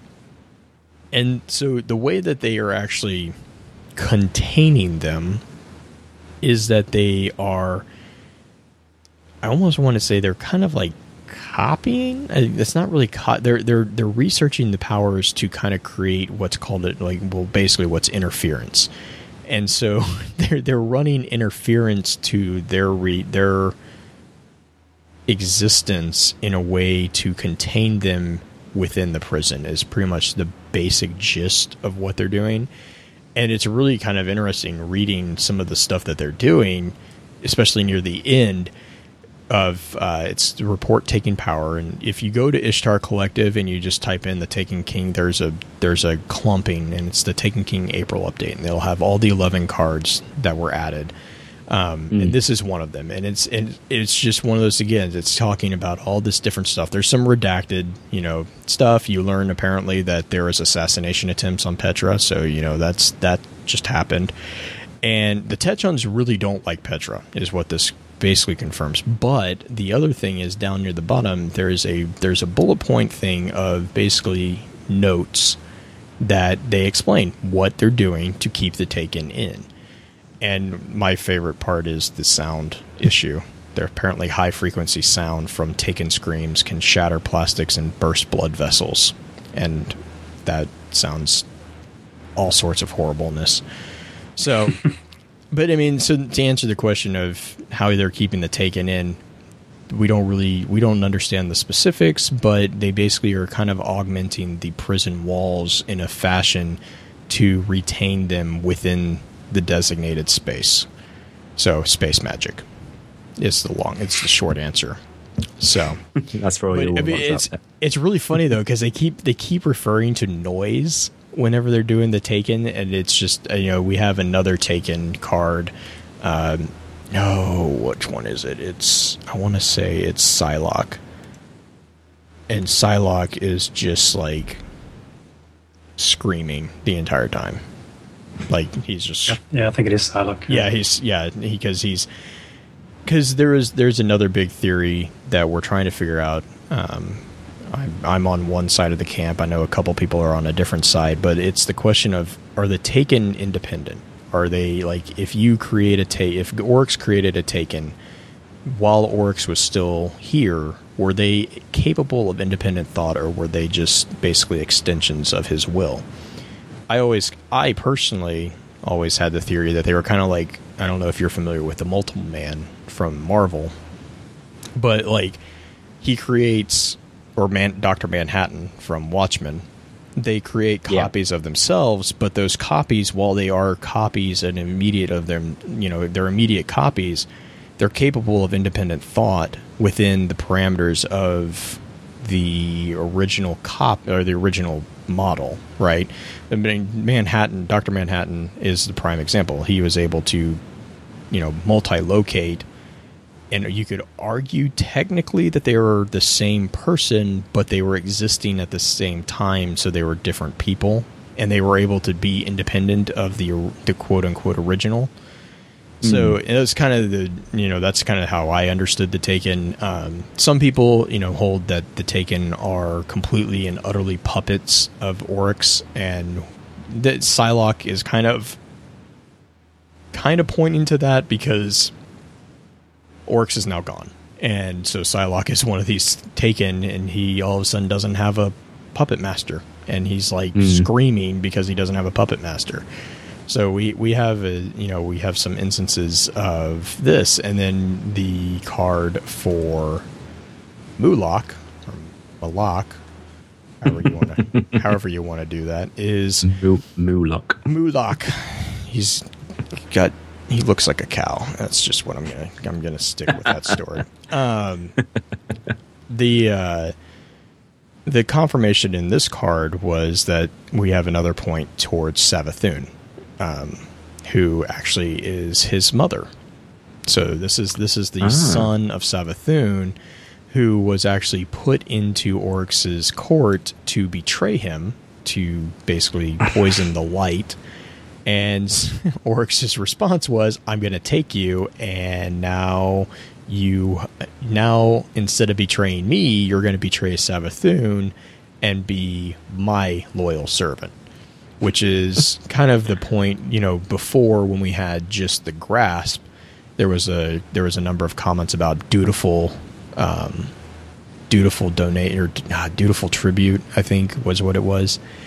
And it i'm actually like there's there's just kind of an idea in the back of my head that you know he's he's been feeding he was trying to feed oryx blighted light poisoned light to to poison oryx from within and oryx basically caught him and was like you know that's cute no didn't Not the best nephew either. yeah, you, you're you're gonna get taken, and now you're completely now. And he says, "Yeah, I name you Malak, which means my poison, a prize to taunt Sister Savathun. Steal now for me."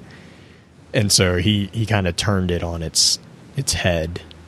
So that I mean, and so that kind of explains that whole um, mm, that whole idea of the dutiful tithing that he would do if he was doing that tithing prior to him being taken, that would be because he was trying to poison him. And if he was doing the tithing after he was taken, it could be even that he was stealing light from Savathun and giving it to Oryx, because that's his entire point is to taunt to taunt Savathun, which kind of indicates that he's still in touch with Savathun, but he's also now stealing from her and giving to Oryx instead of the other way around. So there's a lot of info, and then then there's the Rezyl card, which is just awesome. But I don't know if we have Do we have time for that one?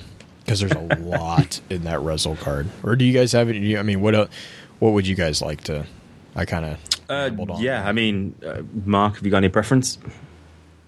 No, uh, I'll let Blue take it wherever he wants to go. I'm, I'm loving this. okay, well, yeah, no, I mean, like, I mean, I can, I can just ramble. So I, I'm, I'm completely capable of just rambling on. So, um, the Rezyl card, which we kind of talked about with the Kotaku thing, is really, really, it's a good read. Like just, just straight up, it's a fun read. Um, it's another glimpse into a well what we called what they were called were at the time was risen. So this was before they were known as guardians. Um and this is just like it's just it's called uh Rezyl War Without End. And it's basically let's see it's two I think it's just two encounters. The last one is the the fun one but yeah, so it, yeah, it's just two. It's basically two encounters, and it's just how he personally responds to the um, the situations as a guardian or as a as a risen. So it kind of shows a possible nod at what we could expect if we were to ever, you know, get the much requested book, which would be amazing. um, so yeah, I mean that's that's the thing is like so it's it's basically it confirms that he is a Titan. Uh, we know now that he is at least the capability he has of Striker Titan from mm-hmm. his mm-hmm. his destruction of the unknown unknown Kell which was I. I've never heard striker and destruction in the same. Oh no, no, that would never happen at all. Or you know, charging into a situation with the intent of being killed. That would never ever be a guardian tactic at all. It's like, oh my gosh, it's just, oh, it's so amazing. But the amount of times I've done that in strikes, I'm just gone oh, Leroy Jenkins, yeah, and then literally, that's the thing. Mark, like, can you pick me up? yeah, and it's like, but the and the great thing is, is like it shows it shows that you know it's we, we have another example of a ghost that has personality. I can't I can't help but read his ghost as somewhat of a C3PO. He's like, this yeah. is a bad idea, and he's like, shut up and just just trust me. And he's like, okay, fine. Like it's just like I just totally see his ghost with a C3PO voice, but that's because I'm a giant Star Wars person. So I'm trying to find. I love C3PO. Yeah. I, I mean, if you. And his red arm. It is red. Oh, God, the red arm. oh, jeez. that made me laugh. that red arm. Let me see where. Like, it's just. Uh, it's just such a. If you guys haven't, if anyone hasn't read this, I, I cannot, I can't. Re- it's an extremely long card, so I'm not gonna, I'm not gonna subject everybody to reading it. But go and read it. Like if you're not going to read any Grimoire card, read this one because it just is really it's a really it's a really quick read, but it is a pretty lengthy one, which mm. doesn't that seems like it would contradict each other, but it's not because you get caught up in it. And it's just the way that the the strategy, the strategy that you see is just I just keep going back. It's just awesome. And mm. there's a theory right now that this is a I just read a theory. Oh, who was it? I think it was RG TGD over on Reddit and from the Focused Fire group made the point. He thinks that this might be the one of the Kells of Winter, um, because of the placement, the geographical placement that is hinted at in the card uh, in the Tescan Valley. Um, I'm trying to remember his argument off the top of my head. It's there was uh, we know that the winter house was active in oh it was a South American country and I can't remember which one. But this this he he did some random looking up and the Tescan Valley doesn't actually exist, but there was a comment about shrubbery and pine trees, and then if you look at Colum- I think it was Columbia, and there's pine. He he basically has this huge thing where he like walks through ge- like he went through Google Earth and was like looking at the geography of this area, and he points out that there's a valley here and there's a valley that they're talking about, and so there's a chance that Bungie just kind of renamed it. And mm. but but he's so his his theory is that this is actually the House of Winter. it's a theory. We don't we don't have any confirmation on it. it I, I think it's a pretty valid theory because in the card it says unfilm um, a catch with unfamiliar markings hung low between two two peaks, uh, and so there. So we don't we don't know. We don't really have. I don't remember there being colors. I don't think there was any colors mentioned, which you know, of course, would have been super useful. Would have been helpful. Yeah. oh God. So in but yeah, he so basically Rezyl Leroy Jenkins it and gets himself killed. And the entire point of it is that he wants the Kell to come out and like basically try to teabag him. And in true fashion, he waits for the teabagging to occur, reses, and then Titan smashes the Kells in the face. So don't teabag valid Titan. don't, don't teabag That's all I'm striker titans because apparently they now have the capability of self-resing Or have a warlock nearby. To or have a yeah or yeah exactly. Don't or they have a hunter that's invisible and is just waiting for you. So don't That's don't true. teabag titans. Just that's just the this general consensus of this card is it's very bad form and impolite. And so but it's oh my gosh this card is just awesome. And oh no it's three. It is three. I forgot the defensive north channel. Um it's just it's just it gives us another look at what guardians like the personality of the guardians. And i think that as you know so much of the lore exploration is so much so like detail oriented that sometimes we kind of disconnect from the actual story sometimes. And i don't know i know that doesn't make a lot of sense but like if you're ever in if you're ever in like ghost stories chat or our chat when we're really going into detail sometimes we forget to look at the tree for our examination of the leaf and i'm completely guilty of this. Uh, i will do this all the time. And so then when we get cards like this it's just really really cool because you're like oh oh wow. Like this this is really what we do as guardians in the game.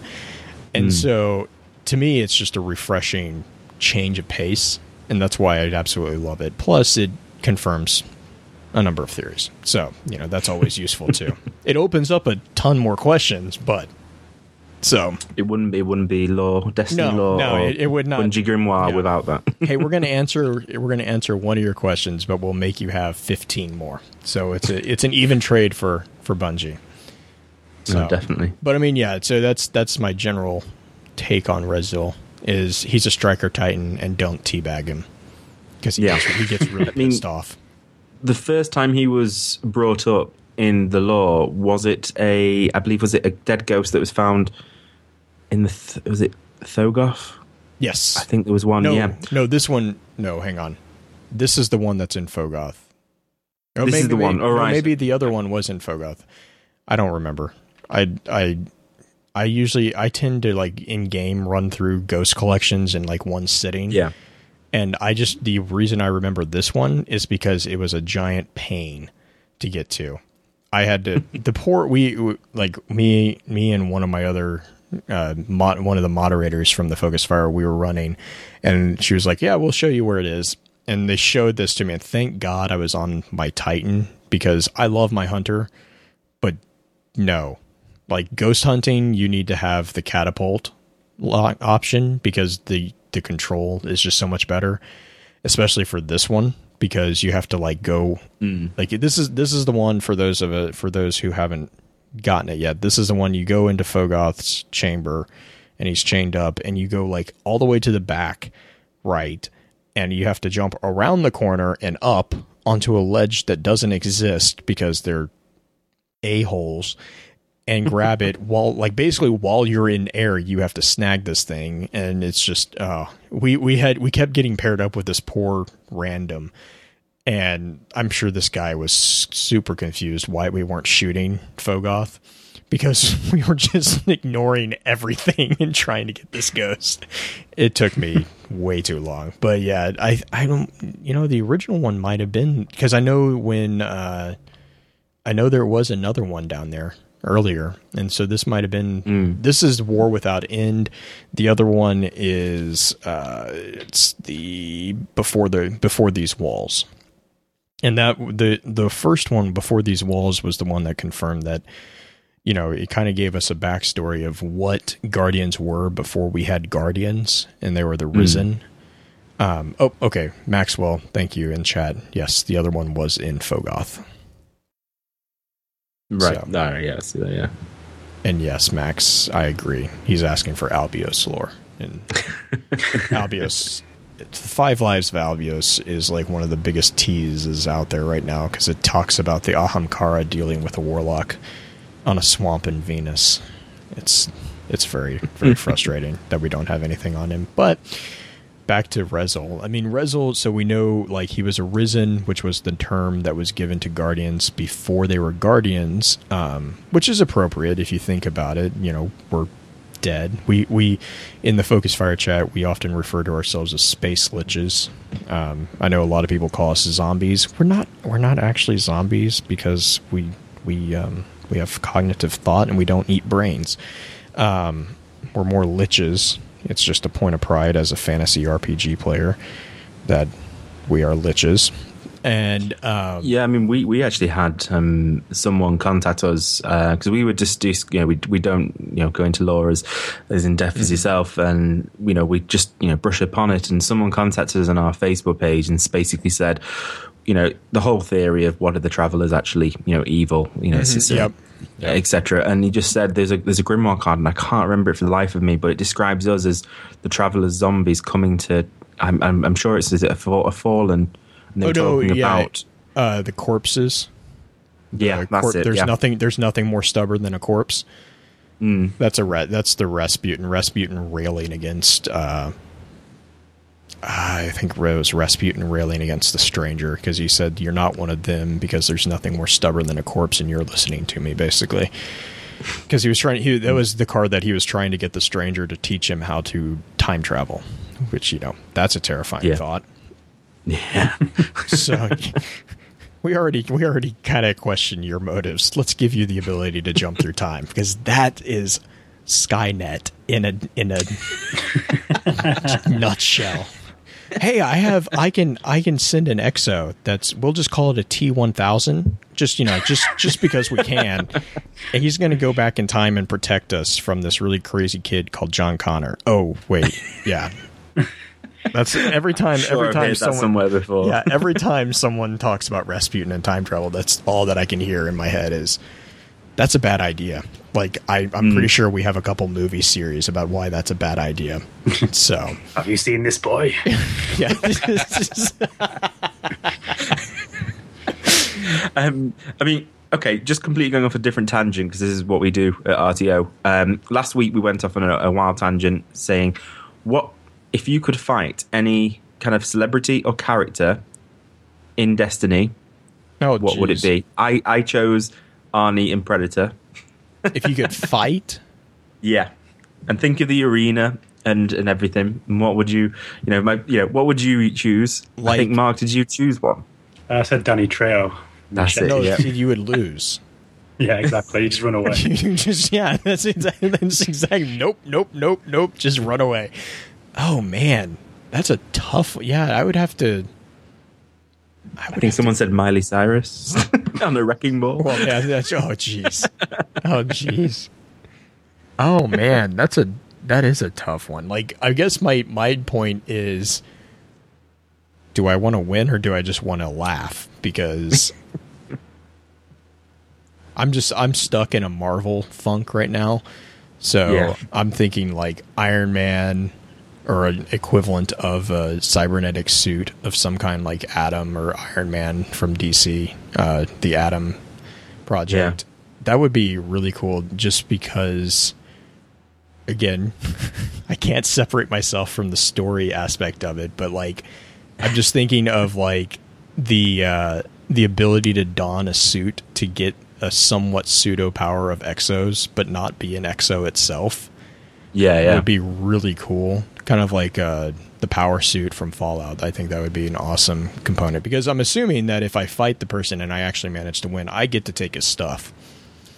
I call. I call I call dibs on dibs. his stuff. So I'm gonna go I think with Mr. that. Maxwell, uh, Mr. Maxwell House said he would fight Doctor, Strange. No, see, That's I want to win. Choice. I want to win. Because if I didn't want to win, I'd be totally going with Deadpool.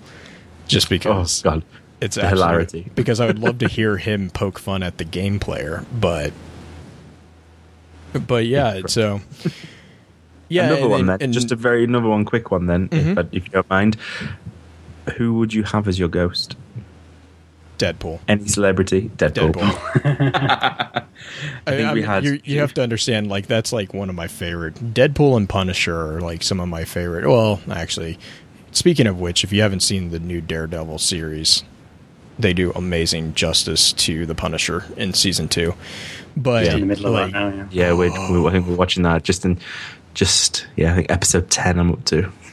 oh, it's so good, so so good. But yeah, Deadpool because again, the breaking of the fourth wall. I just I yeah. can't get past yeah, that. That's true.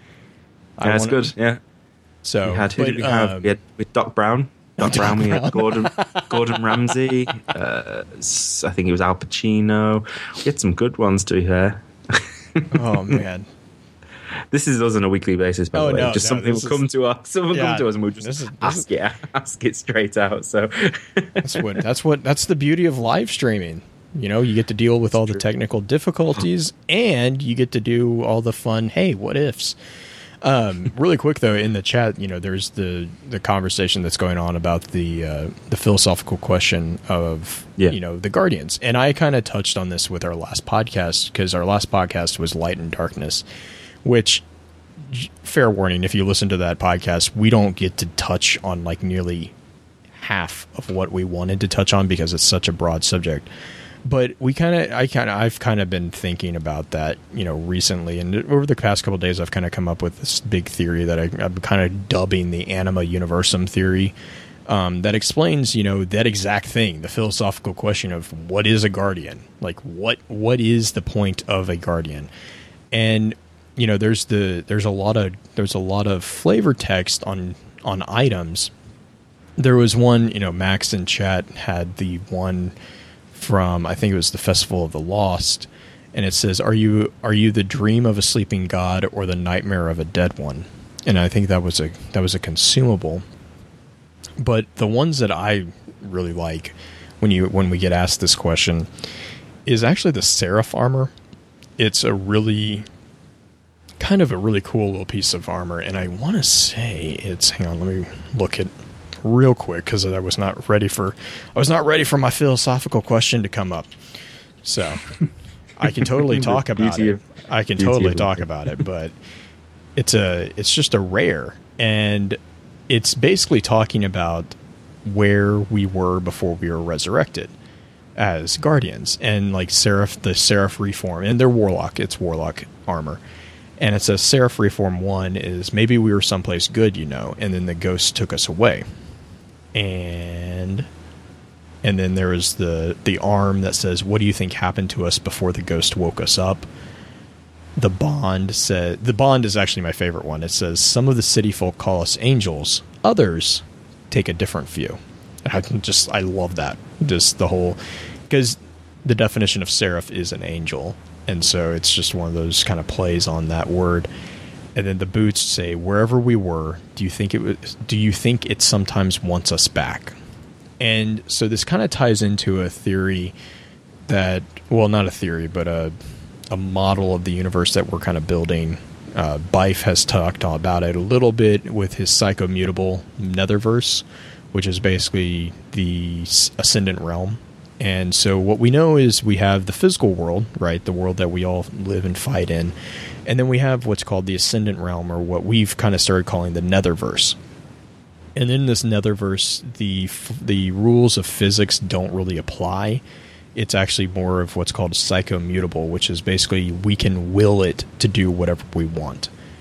And which doesn't make a lot of sense to us if you just like you have to you have to sit down and kind of chew on that for a little bit to kind of get the the the weight of that concept because what that means is that literally you can manipulate the realm with your mind. You don't have to manipulate it with your body.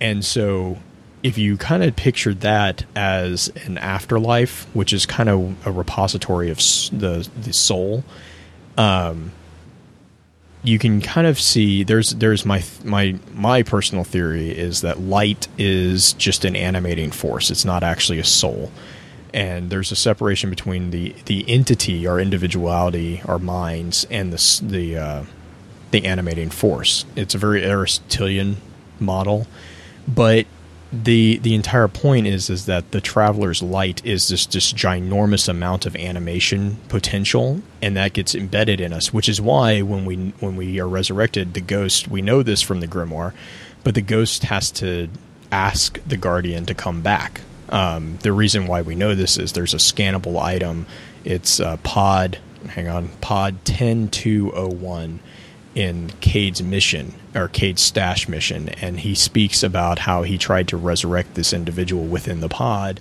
but the individual decided that he didn't want to. He had gone to sleep because the the war, he, the last war he had fought, was enough to last thousands of lifetimes, and so we also know that the ghost.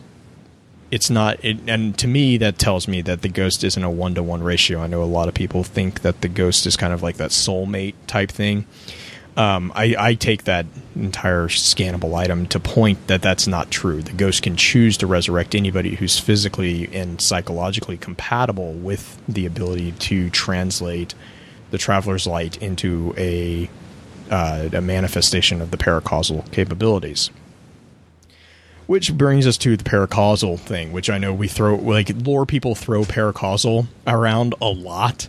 Um, so, just real quick, paracausality is basically the sidestepping of the cause and effect of physical reality. Um, the the best example to be seen here is the fact that the guardian is still alive. Um, physical cause and effect would dictate that you die, you stay dead. Every time you're resurrected, you are exercising a paracausal capability and defeat and sidestepping that cause and effect. Um, another example is the, basically the summoning of your super. You know, a Titan bubble.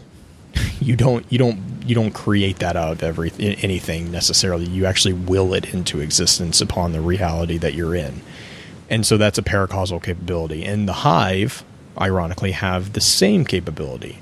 They're taught by the worm gods rituals that allow them to augment paracausal capabilities in the similar fashion that the guardians are taught. You know, you'll notice that whenever a guardian summons his super, there's a little animation sequence that he goes through, and it's always the same.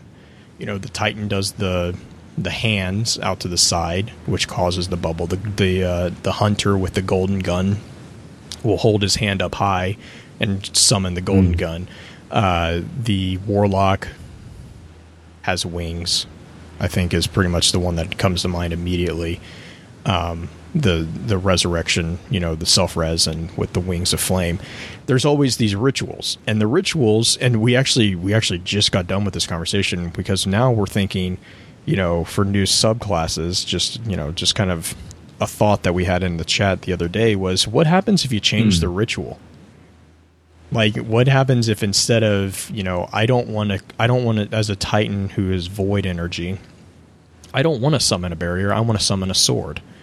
Like is there a way to change the ritual to manifest that element in a different way? And so that's that's pretty much our average chat is figuring, out the details of this. So i mean not not to get i'm gonna i'm gonna have to rein myself in on that one too but as far as like the phil- the philosophical definition of a guardian, I mean, it, it, there's a reason why we're called guardians, and it's to protect. You know, we get told a lot that we we are the dead that are reanimated to fight the wars of the living for the living, and that's exactly what it is. You know, that's that is what it is. So, and yeah, the chat Max is Max is having fun with this one. Yeah, so, I mean, it's just I mean, and then and another really a really a really good example of the paracausal puncture of reality is um, the explanation. If if you really want a good example, go read the Shadow Shot uh, Grimoire card for the Night Stalker, because in that I think it's in that card, or it might be in the quest. But anyway, in that process, he explains how the hunter summons the dusk bow and he, the way he explains it is you literally punch a hole into reality and grab a handful of void energy and pull it out of the netherverse into reality. It's like you're literally punching your way through. You're creating, you know, creating a wound which some people might know that's how the hive do things. You're pu- you're creating a wound in real the fabric of space time, and you're pulling this void energy, which is the underlying energy of the universe and Destiny. You're pulling a handful of that back into reality, and then that shapes into a bow upon which you can you can shoot. So. Mm. It's it's incredible. It's it's it really is. You could get lost. You Oh, could, yeah, like you said, yeah, you could go. You could get lost in it so much. It's unbelievable. So, but yes, this is why I'm kind of slightly insane. So, because this is this is what I mean. I'm I'm not even going to balk Welcome. at saying that. Welcome. You're in good company. Exactly. no, no, fantastic. And um, I think I think that wraps it up this week, does it? I think we're all I think we're all done really. I think the only thing I would really like to ask everyone is something I said on my Twitter really was the updates, you know, it's it's, it's come and gone now.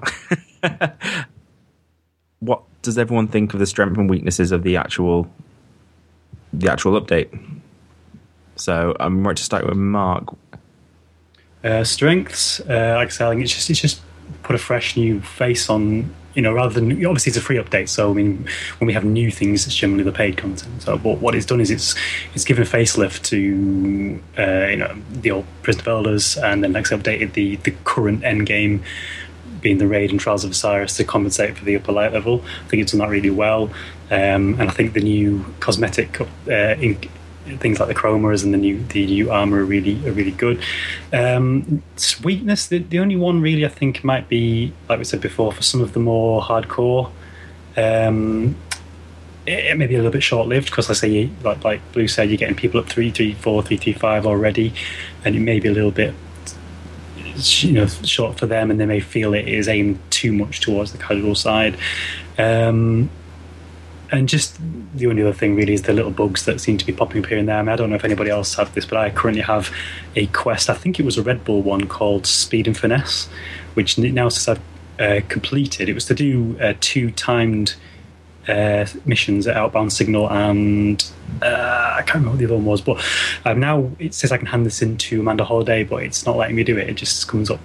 Uh, there's no reward, there's no quest. I don't know whether that's a bug or that's just something with my, my personal account. But if anybody else has had this happen, um, please let me know. But apart, I think it's quite a strong update. To be honest, uh, I don't see a lot of weakness in it. Awesome, Blue. I I mean, yeah, I think that as a free update, this is awesome. Um, again, I'm a super casual player as far as like actual game play. Um, the reason why I love the lore so much is because I can actually do that while I'm not gaming. I can actually do that on the you know on the run running around town with the, the little guy and stuff like that. I can actually research stuff, and I can chat out Mhm. of game. Um, Yeah. So like in game though, like uh, you know we were saying, but I think before I can only play like once or twice a week, and so I don't get the gaming capability that I used to have before I became a dad, uh, which I wouldn't trade for the the world, but it's you know it is it is a necessary uh, trade off. Um, so I think that having it as kind of more geared towards the casual player, like we were talking about before, is a huge strength. I think that they, that really is something that a lot of people appreciate. And but as far as a weakness, yes, I think the downside to gearing it towards per, the casual player is exactly what you guys were saying. It's for those who do have the time to you know spend weeks and weeks and weeks preparing for this. Yeah, they're going to you know max light immediately, nearly, and I, I just I've never been the type of person to burn through content. So for me, it's like I, I still have stuff left from the original Taken King that I haven't gotten around to. So I, I made a joke before the update came out. I was like, "Yeah, you guys are raising the ceiling. I haven't even gotten close, so I'm I'm completely happy with everything. It's Yeah. just you know, but um, yeah, I, I just." I think that the changes that they're making is a huge step in the right direction for Yeah. game uh, game storytelling, game mechanic wise. I haven't really experienced it enough to say whether or not I'm 100% behind it. I from what I've played, I've played the quest. I've gotten my taken sword, which I'm really liking. Um, I think that it's not. It doesn't feel like it's significantly different, in my opinion. Um, so yeah, I, I don't I don't have any giant critiques. Plus, it's free. So you know that's Yeah. that's the defense I keep going back to. I was like I can't be super super critical because I didn't really I didn't have to pay for it. Like I didn't. I mean, we Yeah. paid for it, but we didn't like pay for it like a, a normal DLC or a, a you know Mm. another game would be. So Yeah. in my Yeah, no, mind, completely that's agree. just it's a cherry on top of the game that I already love. So Yeah. Yeah. I mean, just to kind of give you a background, uh, the community, uh, the guys in the chat, um, Max says, it, think it was short, but you have to realize it was free. And uh, if the rumor Reddit has it true, it could be very, very interesting. Um, Pete said there was not enough exotics added. Um, however, better rewards from faction packages. Um, and I also think he admitted to neglecting his child. So uh, we might, I think I might have just uh, dropped you in there a bit. Sorry, Pete. Um, but also on Twitter, um, we had uh, at Stubborn Facts. He said he uh, pretty fantastic. Hashtag Titan Brother. It's uh, another member of the Titan Master race. Uh, he loves the infuse system, and drops have been pretty decent. Definitely satisfied overall. And then at Matt Brooks. Um, Strengths of it are one to one infusion, multiple sources of 335 gear. However, the weakness is a no content above 320 apart from PvP. So um, yeah, no, it, it seems to be going. It's really positive, and like we said earlier on, the lack of salt in the community at the moment is fantastic. I'm just hoping that it's not the the hardcores that will cause said salt and bring it back really. But um, it's been absolutely fantastic playing, and it's been an absolute pleasure speaking to you as well, Lou. Um, yeah, Definitely, definitely. And that's it from us this week. Um, we hope you've enjoyed this episode, and if you want to, us to do it again, let us know because I mean I had an absolute blast. Um, I'm just I'm Oh, hopefully yeah. talking on behalf of all RTO. Um, don't forget we release every Sunday evening GMT on iTunes and our own website, uh, which is www.returnToOrbitPodcast.podbean.com. Um, while you're on iTunes, if you you're there, just show us a little love, a little rate and review. Um, and if you just can't wait until our next episode, you can contact us on Twitter at RTO Podcast, or if you want to get some quality alone time with one of us, you can find me at JTRTO Mark. Uh, I'm at RTO Skid. and as ever, the Facebook Return to Orbit podcast page. Um, on the Podbean page, you can leave us a voicemail um, directly via the SpeakPipe link on the right hand side of the page. And uh, we'll obviously play as many as possible, and we'll obviously love chatting and hearing from you. Blue, where can everyone find you? Uh, primarily, we can just be found on our website. It's www.focusfirechat.com. That'll take you to our Podbean site, and that has links to everything. Um, I know there was a hiccup on the the chat link, but I fixed it last night. So thank you for pointing that out. I cannot recall who pointed it out, but I fixed it. So yay. Um, and then on Twitter, we're just at Focus Fire Chat. Uh, the individual Twitter handles, um, I'm at Blue Crew underscore 86. Uh, Willie and Justin. Justin is at Justin Sane 0516, and then Willie is at The Brink Job and those are our individual twitters but you don't don't feel obligated to follow us on there just give us a follow over on focus fire. We pretty much pump all the information related to chat through that twitter account.